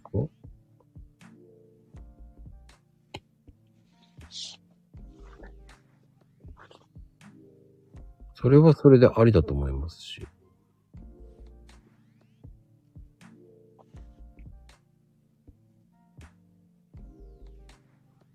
どうした？ピンピンコロリンで死にたいなってどういうこと？と思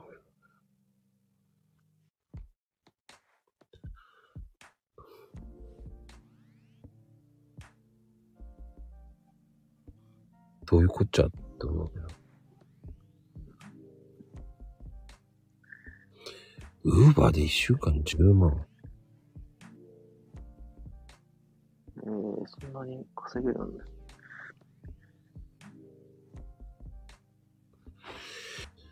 一週間で、じゃあ、4週間働いたら40万なんだ。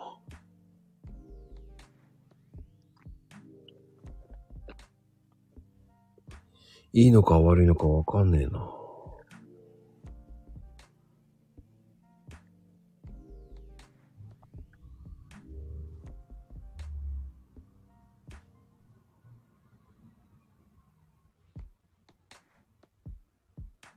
でも税金ね、税金引かれるでしょっていうのはね、変わんないよね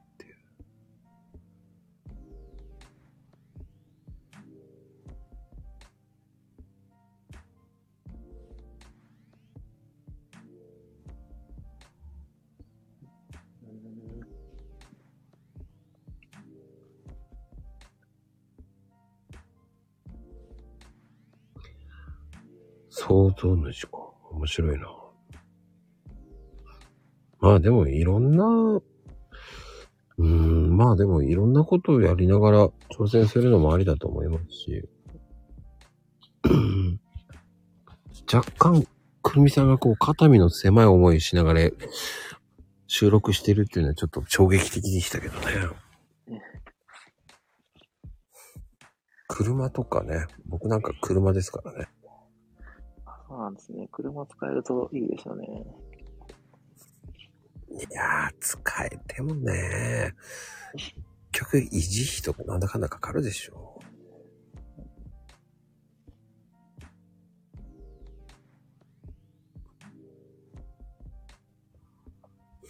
そこ、雨が降るとうるさいんですよ。だから、その、雨が降ってもいいところの屋根付きの駐車場に止めないといけないし。そこが難しいよね。んちじみちゃん、さっきそれやったよね。うん。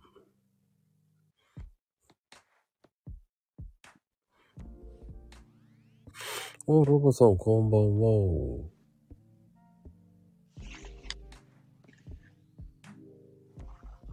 どういうこと？って思ったらね。まあいいや。うん。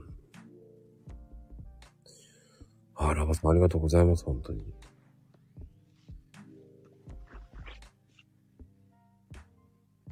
まあでも、うーん。そっか。でも、そういう苦労があるとね。えじゃあ、外で収録してるって感じ？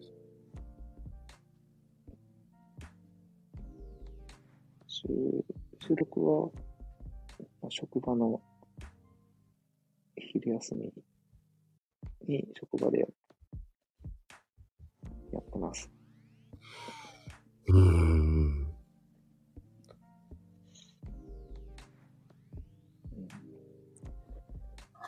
職場、でも職場では誰も聞かれないんですか？もう誰もいないんです。で、まあ、たまに電車がそば走るんで、その時は一時停止したりして。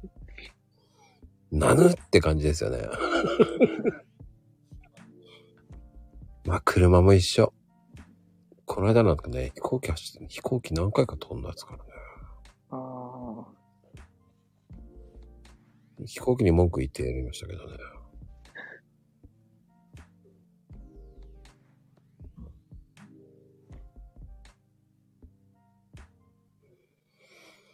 っていうか、下はとんでもないことになってるけどね。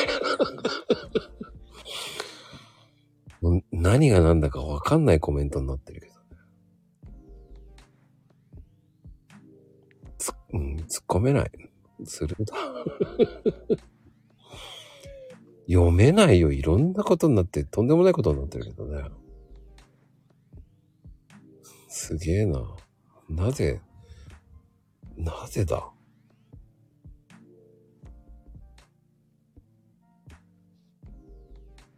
どういうこと？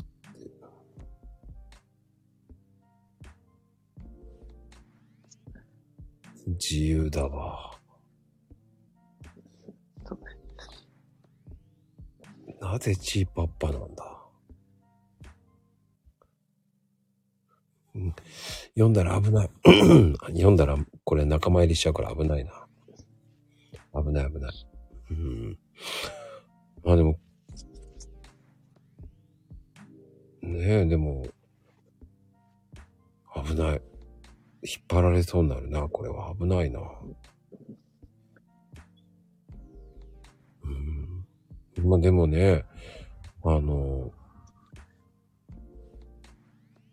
そうだな。くるみさんは、その、ねえ、今後的にはやっぱり朗読ずっとやり続けていくわけじゃないですか。そうですね、朗読は続けますね。なんか挑戦することってありますか？なんか。うん朗読としてですか？いや、朗読とは別なものを挑戦するとか。うん。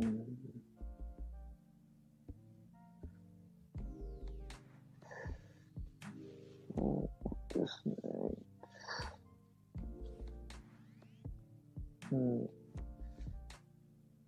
うん。今、あの、うん。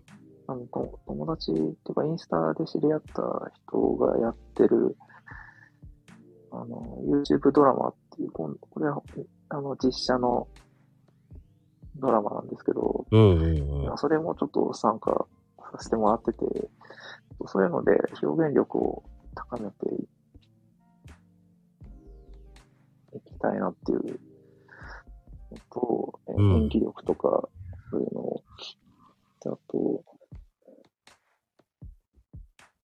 あと、他のアニメの声優のうん。仕事が今年、来年にかけて3本一応出る予定なんで、それも、ちょっと、うん、頑張っていきたいなっていうのが目標で、3本もう出るの決まってんですか？そうなんですよ。もう声優さんじゃないですか？もう完璧に。あでも、ギャラないんですよ。あ、そうか。なぜギャラがないんだって感じですけどね。いや逆に払ってるんですけどね。参加料、参加料みたいな。え、参加料として取るの？ひどくないですか？あでも、あの、一応、プロの編集とか、うん。監督さんとかもいて、まあ、勉強になると思ってやらせてもらったんですけど、まあ、そういう人たちをうならせるようなうん読み、読み、台本読みができたらいいなと思って、まあ、その辺はすごい今、やる気を持って、うーん。ちょっところなんですけど。まあ、それが将来何につながるか、つながるかはわかんないんですけど、いや、声優の道に行くでしょ。えーそうですね。まあ、うん。まあ、最終的には、なんか、映画の吹き替えでもできたらいいなと思ってますけど。あ、ドラマの吹き替え？あの、洋画の吹き替えですね。あー。日本語版の、日本語吹き吹き替えみたいな。あれはでも事務所に所属してないとダメみたいですけどね。ああ、そうかもしれない。やっぱしょっちゅうオーディションやってますよ、今。ああ、そうですね。オーディションはやってるのは、わかるんですけど、まだあんまりちょっと時間取れないっていうのがあって、うーん。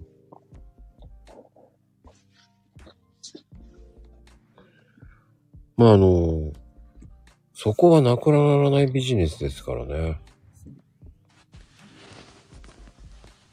吹き替えなんて特にね。そうですね。なんか、年齢制限がないみたいなんで。ないないない。だからそれはちょっと一生涯続けていきたいなと思って。あとね、通信販売の吹き替えね。通信販売の引き換えって何ですか？いやー、トニー、今日も何やってんのかな？とか言ってね。ああ。あ、そう。あ、そういうのでも面白そうですね。いやー、見てくれよ、ジョーンとか言ってね。こんなの使えないんだよなんつったら、いいのがあるんだよとか言ってやるわけじゃないですか。ああ、なんか聞いたことあります。なんとこれは、サクッと刺すだけなんだよとか言ってね。もうなんか車の、なんかクリーニング用な何かみたいな。オレンジワックスとかそんなのなんかそんなようなのね。そうなんですよ。そういうのとかね。でも、うん、でも、そういうのって広がると思うんですよね。やっぱりこう、広め、いろんなところで広げないと多分、ねえ、なんだろうな。声優ってほんと難しいですもんね。でも、でも YouTube から何からナレーションとかだったら結構仕事もらえそうな感じもするんですよね。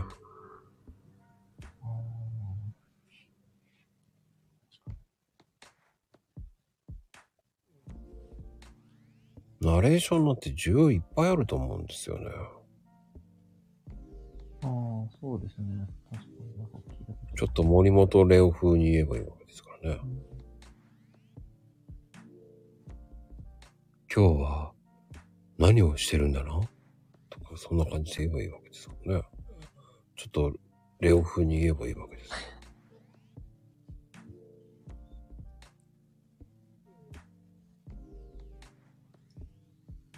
ナレーションも声優さんの仕事みたいなようなものですから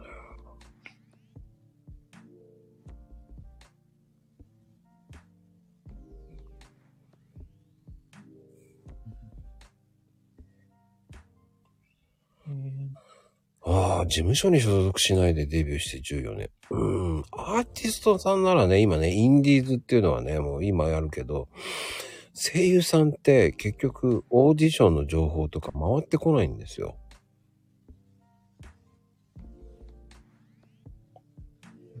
やっぱり所属しないとね。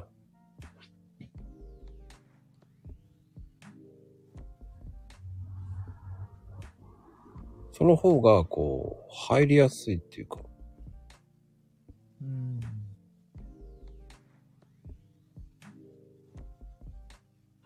で気に入られれば、う、うん、まあでもな、声優って今狭き門になってきてるからな。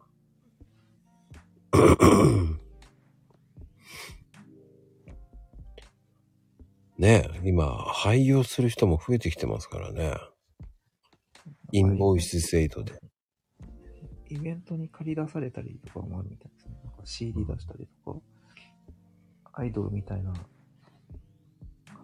てる。ハチママも何声優になりたかったんだ？ハチママ声優になりそうな感じもするけどね。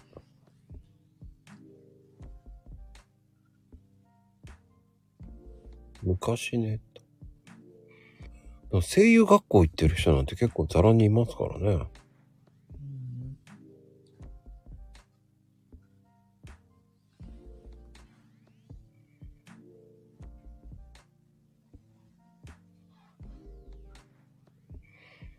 ハチママは何？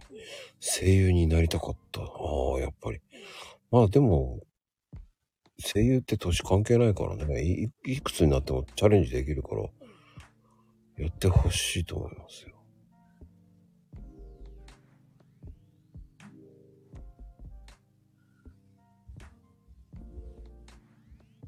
なんで、諦めないで。今もできるよ。いくつになってもチャレンジしてほしいね。多分、秋ママは多分明日ね、私、声優になるんですって言ってると思います挑戦しますって言ってるかもしれないです。でも、その、挑戦するのは自由ですからね。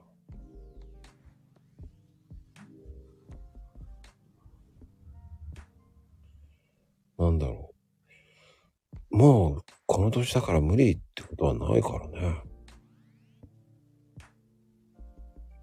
夢を諦めなければ、夢は叶いますから。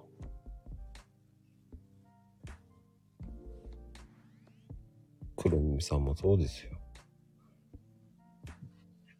諦めたらそこで終わりですから。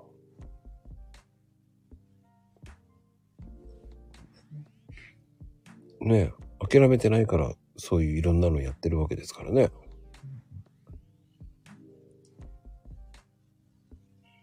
でも、夢がある方が、こう、いいですよね。その目標があるから。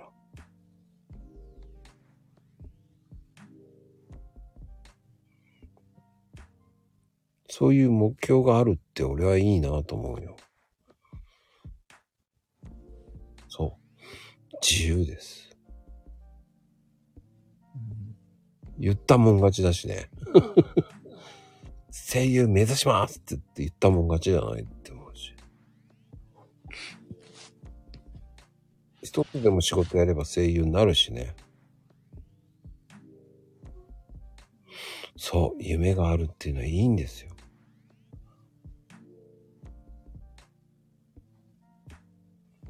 だって、ねえ、アニメの声やってますって言っただけでも、何のって言ったら、まあ、あなたは知らないかもしれませんって言ってもいいわけだしね。そうね。そう。今できるところからやるっていうね。ああ、日々勉強、日々せい、ね、精進、日々チャレンジの毎日。すげえいい言葉ですよ。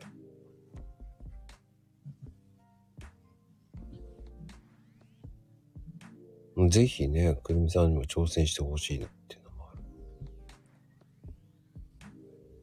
挑戦し続けていきたいですね。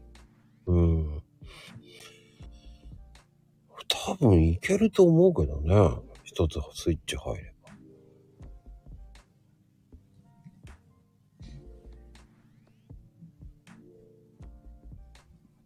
もっともっと自信持っていいと思うしね。うん。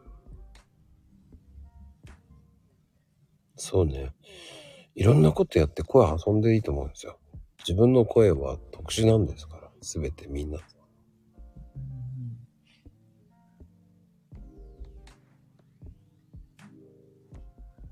うん。いろんなことやったもん勝ちですからね。経験は財産ですから。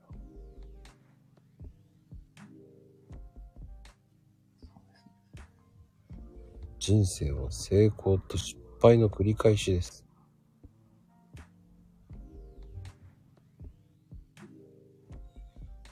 そう。か着実に一個一個やっていけば武器にななりますからね。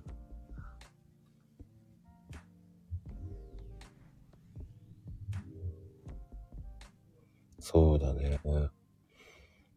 やっぱりくるみさんみたいにね、特殊ないい声してる方っていうのは武器になりますからね。うんもっと自信持って活動してほしいなっていうのもあるよね。そうですね。何かとちょっと自信をなくすこともあるわけじゃないですか。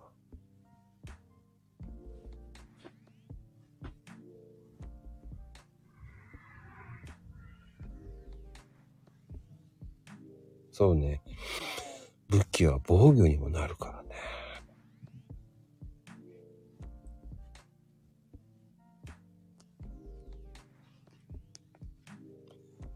大事だと思いますよ。なんか皆さんいいこと言うね。もうくるみちゃんに、そのね、もっと言ってほしいっていうのもあるからね。そうそう。お、八番もいいこと言うわ。ねえ。文章の方がいいこと言うね。さすがだよね。いや、本当に、楽しむっていいいいこと。ライブだと何言ってるかわかんない時がいっぱいあるんですけど。文章だとすっごくわかりやすく言うよね。いい、いいよ。さすがだ。なぜお父さんになるんだ？いつから八幡のお父さんになった？なってないぞ。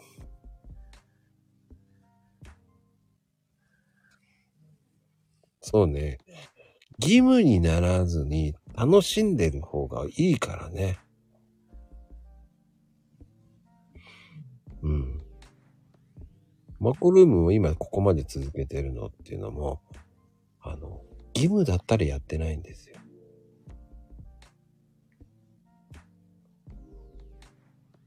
なんだろうね。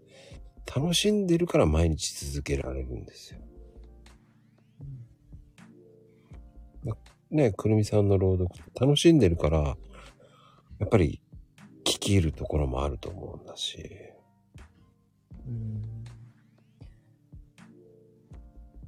っぱり真剣に向き合ってるからこそ、やばいマンネリになってきたとかっていう危機感もある、すぐ出てくるわけであって。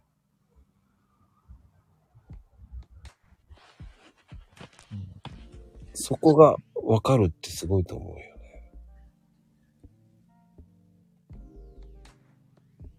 やっぱりそういうのって、こう、くるみさんの、なんつったらいいの？野生的な感が働くわけでしょ？あ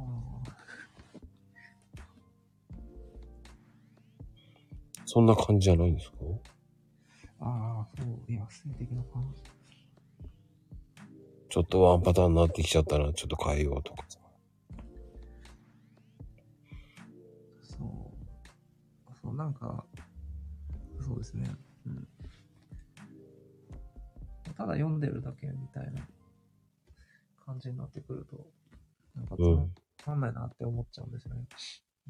うんうんうん。うん自分が楽しめないと、多分他の聞く人も楽しくないだろうなって思う。うんうんうんうん。いやね、八幡もいいこと言うね。くるみさんの声は武器だよって言ってます。うん。そうそう。クオリティをさらに追求しちゃうと、もっと、もっと手が届かなくなっちゃいそうだけどね。でも、そのくるみさんの声っていう、その、くるみさんじゃなきゃダメっていうことだからね。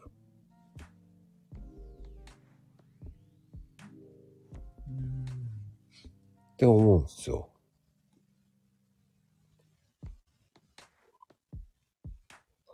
うん。もっともっと、そうね、自信持っていっていいと思うし、その形に作るまでは模索していろんなのをやっていいと思うんですよ。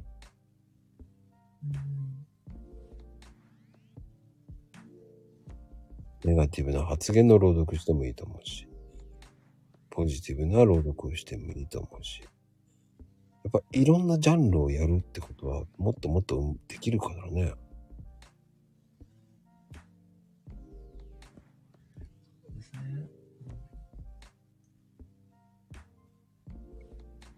って僕は思うんですよ。うん、もっともっと堂々とやっていいと思うんですけどね。私はくるみよって感じ。何が悪いのよっていう感じで言ってるのは面白いと思うんですよ。うん。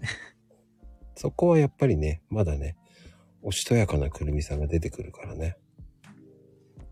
いや、あの家族にクレーム言われるんですよ。だから、結局こそこそやる感じになっちゃう。うん。自信ないからこそこそやってるわけじゃなくて、なことを荒立てたくないからっていう。うん。ああ。そういうこともあるね。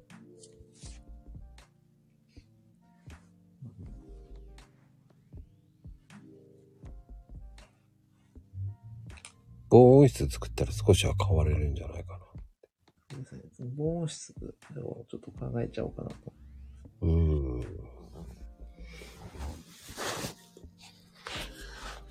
面白いと思うよね。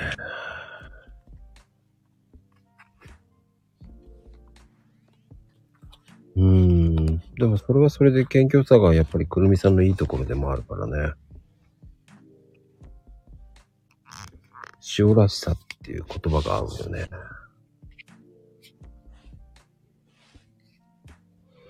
そうも、いいことよね、たまには八もね。たまにはじゃないな。いいこと言うね、本当に。さっきからいいことばっかり言ってたね。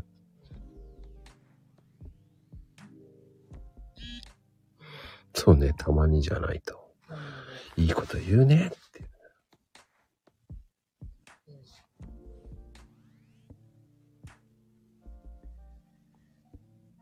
そういうとこは突っ込むね。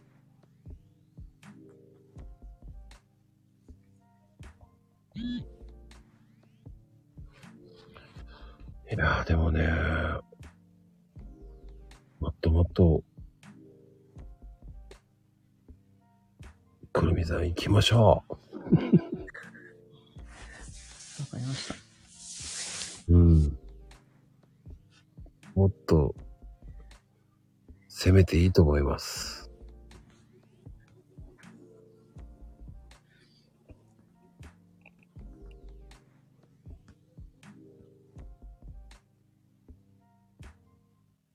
そうね。好きなことやるっていうのはいいことだと思う。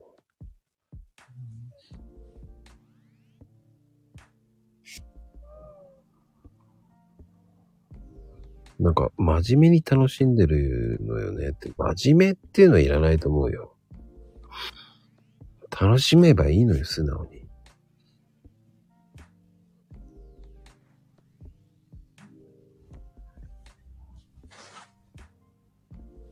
て思います。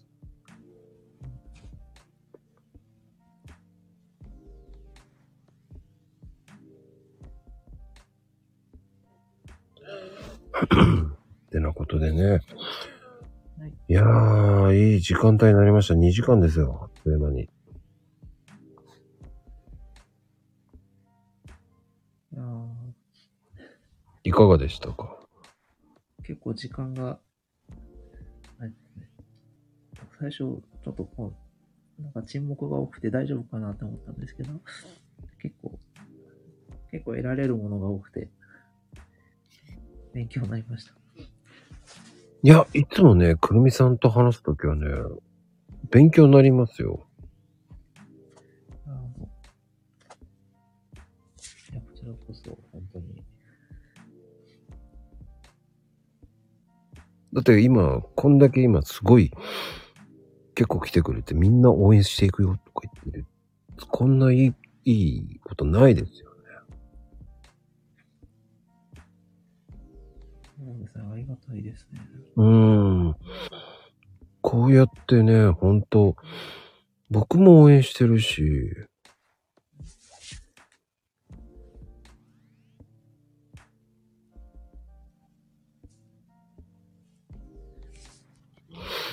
そうね、こう攻めていくと今までち、今までと違うくるみさん。ああ、それも面白いと思うしね。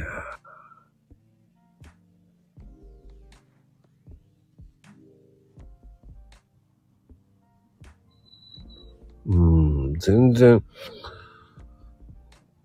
素直に楽しんでますって言ってくれた方が面白いと思うしね。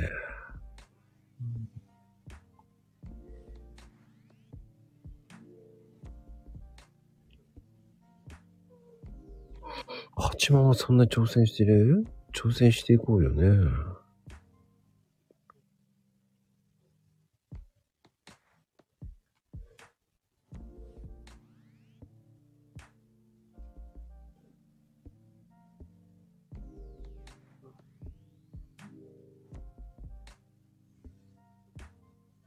まあまあまあ、でもね、本当に、それだけ皆さんがこう、くるみさんをね、注目してるし、応援してくれてるっていうのがね、今日はまたすごく分かった回だと思います。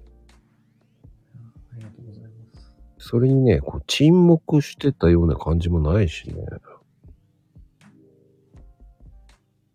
うん。なんか、電話とかでも間が怖い時ってあるじゃない。おー。僕はその間が好きなんだよね。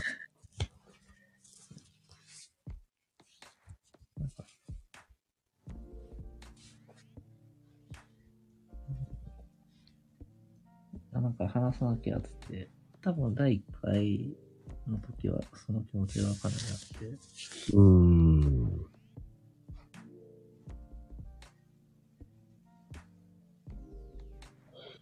間を気にしすぎるのも良くないわよ。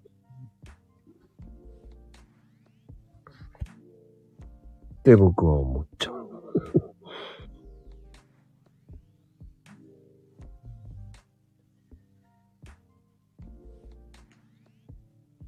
だからね、その間を楽しむようになったら面白いと思う。ああ、もう楽しい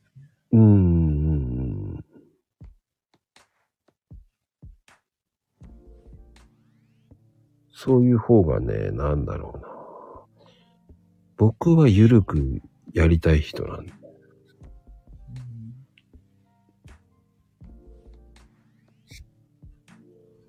そうね、その、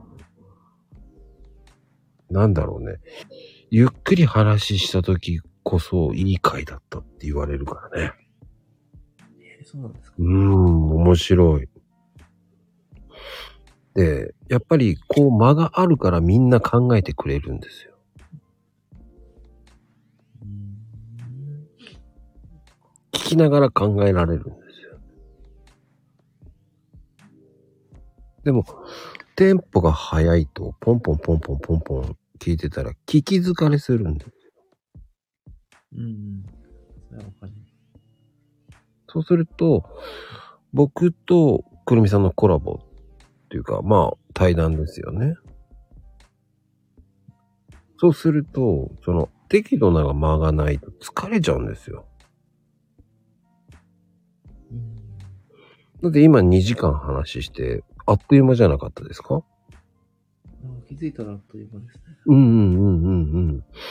僕時間ってあんまり見てないんだけど、振ってみたとき大体2時間なんですよ。うん。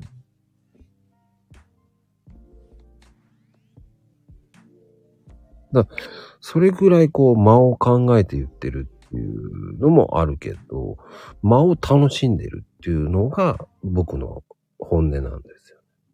うんで皆さんがね、マコルームって、ゆるいですよね。っていうから、あゆるいですよ。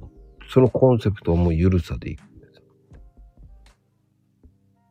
そう、焦ってほしくないんですよね。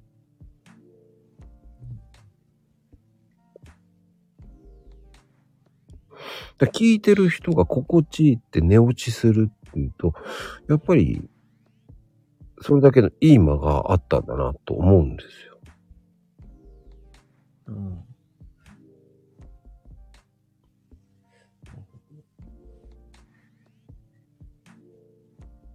そうね、僕、沈黙を楽しむ人なんでね。そうすると、ある程度の間があれば、こう、話しやすくなるんですよ。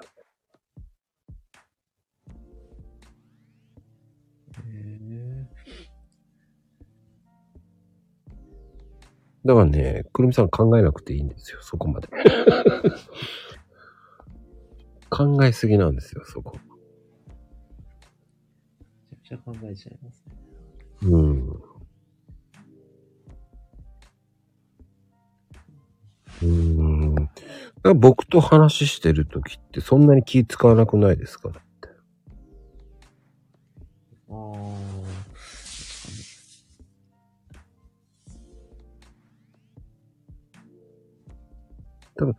他の人の番組とか聞いててもやっぱり世話しないんですよ。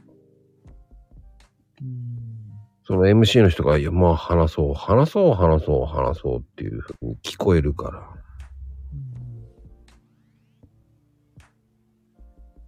そういうのってね、すっごい聞きづらいんですよ。ああ。なんか討論番組みたいな感じですか？そうそう、朝まで生テレビみたいな。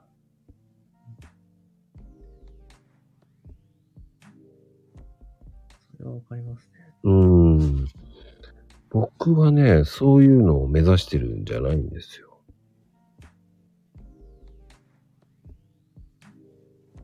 だからこう、誰が入ってきてもスーって入りやすいテンポにしてるんですよね。うん。だって漫才をずっと1時間、2時間聞いたら疲れません？耳が。うん。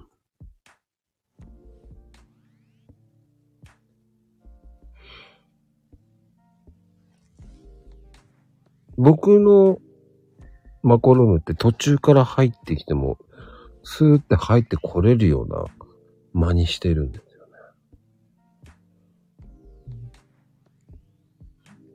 意外とここまで話すことってあんまりないんですけどね。うん。実は実は考えられてるんですよ。全部計算なんですか？計算でーすって感じです。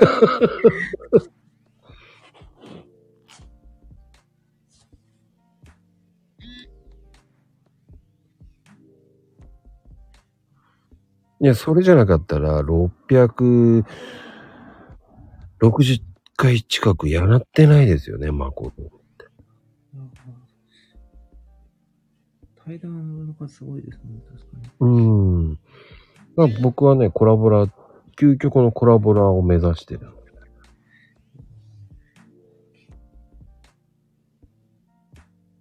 うん。結局、MC の力ってやっぱり聞き手が大事だからね。受け手の力っていうふうに言うかもしれないけど。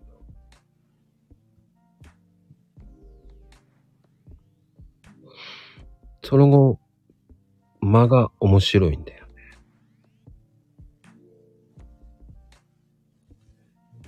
そう。弾いてき、弾い、まあね、ずっと弾きすぎじゃダメだけどね。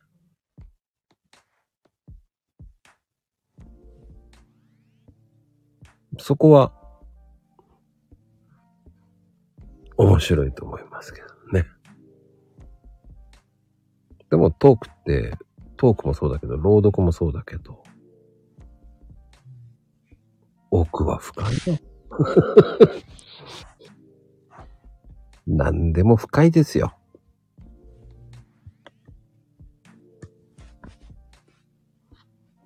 永遠のテーマですよ。だその上の会話がうまくいくときといかないときもあるからね。うまくいかないときっていうのはどうなる？どうにでもなれってなる。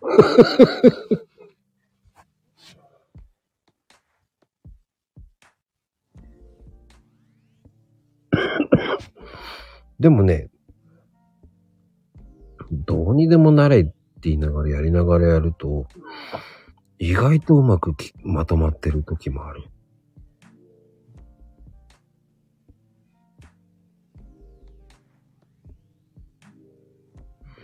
それは人と人とから面白いんですよ。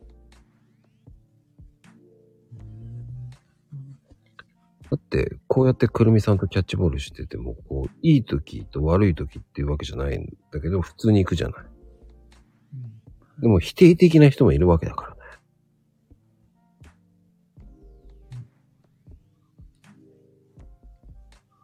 そういうのはもう大変だから。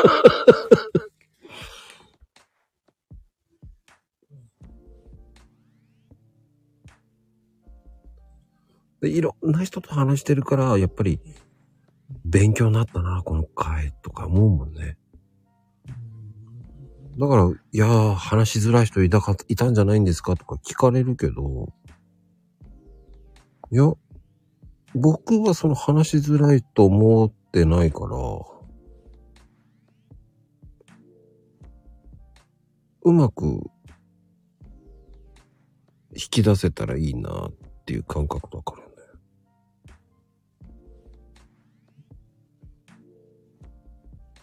だから気にせずに、くるみさんはくるみさんで言っちゃっていいんじゃないかなって思います。そうですね。うん。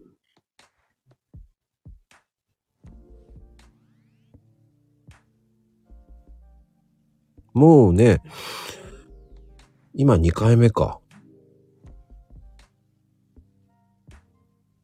今回で。ゲストが、うん。あ、そう、まあ、3回、4回になってきたらもうちょっと、うもっと面白くなってくると思う。まだ2回だもん。楽しい人って4回、5回ぐらい話してる人だもん。ねそう回数重ねたら、どう変わるんだろうーん。そうね。気楽に楽しい。いや、そういうもんですよ、本当に。ツイッターとかでこう、繋がってると、ツイッターで文章やってる人たちの方が、やっぱり文章でやり取りしてるから、仲いいから。そこでま、延長沿いでマコルーム出ると、それはすごく仲良くなるよねっていうのはわかる。うん。そういうのもあるけどね。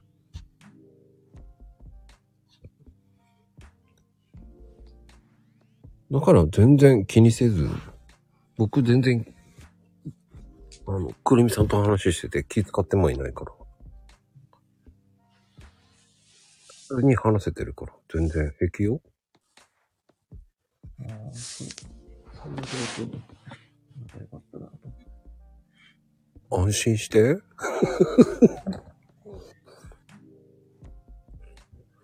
その間とか全然気にしなくていいからね、本当に。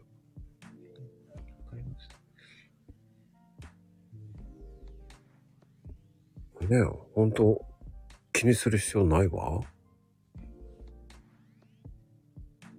だってあの、今ね、来てるラバさんなんて、僕ツイッターですごい仲良かった人ですからね。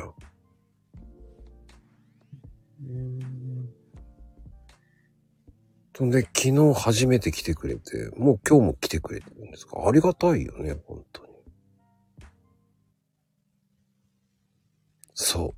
しむところだと思ってもらいたい。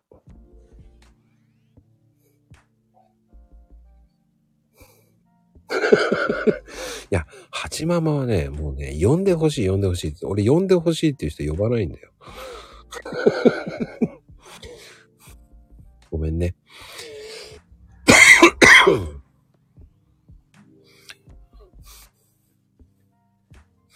僕ね、呼んでも、呼んでほしいっていう人はね、呼ばないんですよ。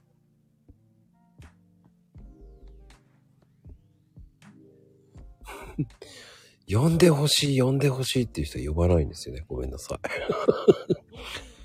黙ってると、スッて呼ぶ人なんですよ。感動がね、薄れちゃうでしょ。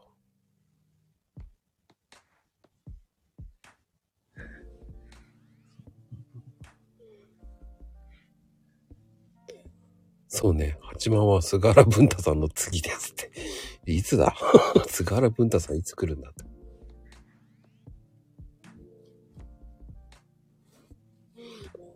でもね、ま あでもね、本当あの、それは冗談だけど、あの、まあ、今話したい人っていう感じで呼んでるから、まあ、八ママは今まだね、まだちょっとごめんねって感じ。来、再来、うーん、5ヶ月後くらいに呼ぶわ。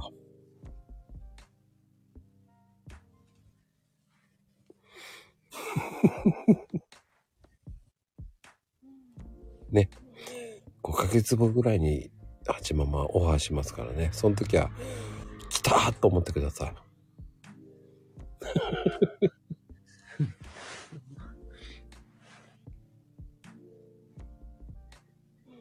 そうね、七三の回で菅原文太のモノマネしてくれるらしいですね。いたこでおろしますって言ってます。まあ、楽しみにしてますよ。うん。いやー、てなことでもう、だいぶ過ぎちゃったね。ほんと遅くまで。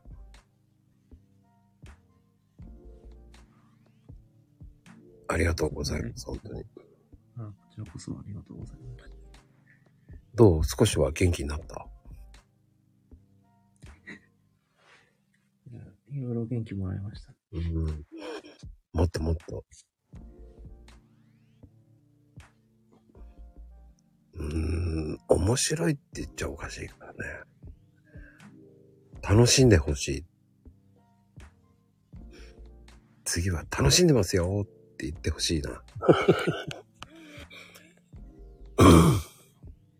そう、楽しもうでいいと思。う。うん。てなことでね、皆様、遅くまでね、ありがとうございます、本当に。ね、いろんな方来てます、本当に。本当にね、いろんな方来ていただいてますよ。ね、20人ぐらい来てますよ。まあ、それだけこう、くるみさん、人気があるわけですか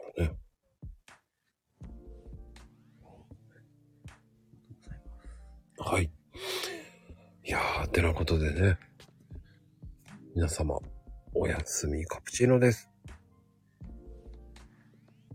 え？今日のゲスト、くるみさんでした。ありがとうございました。はい。おやすみなさーい。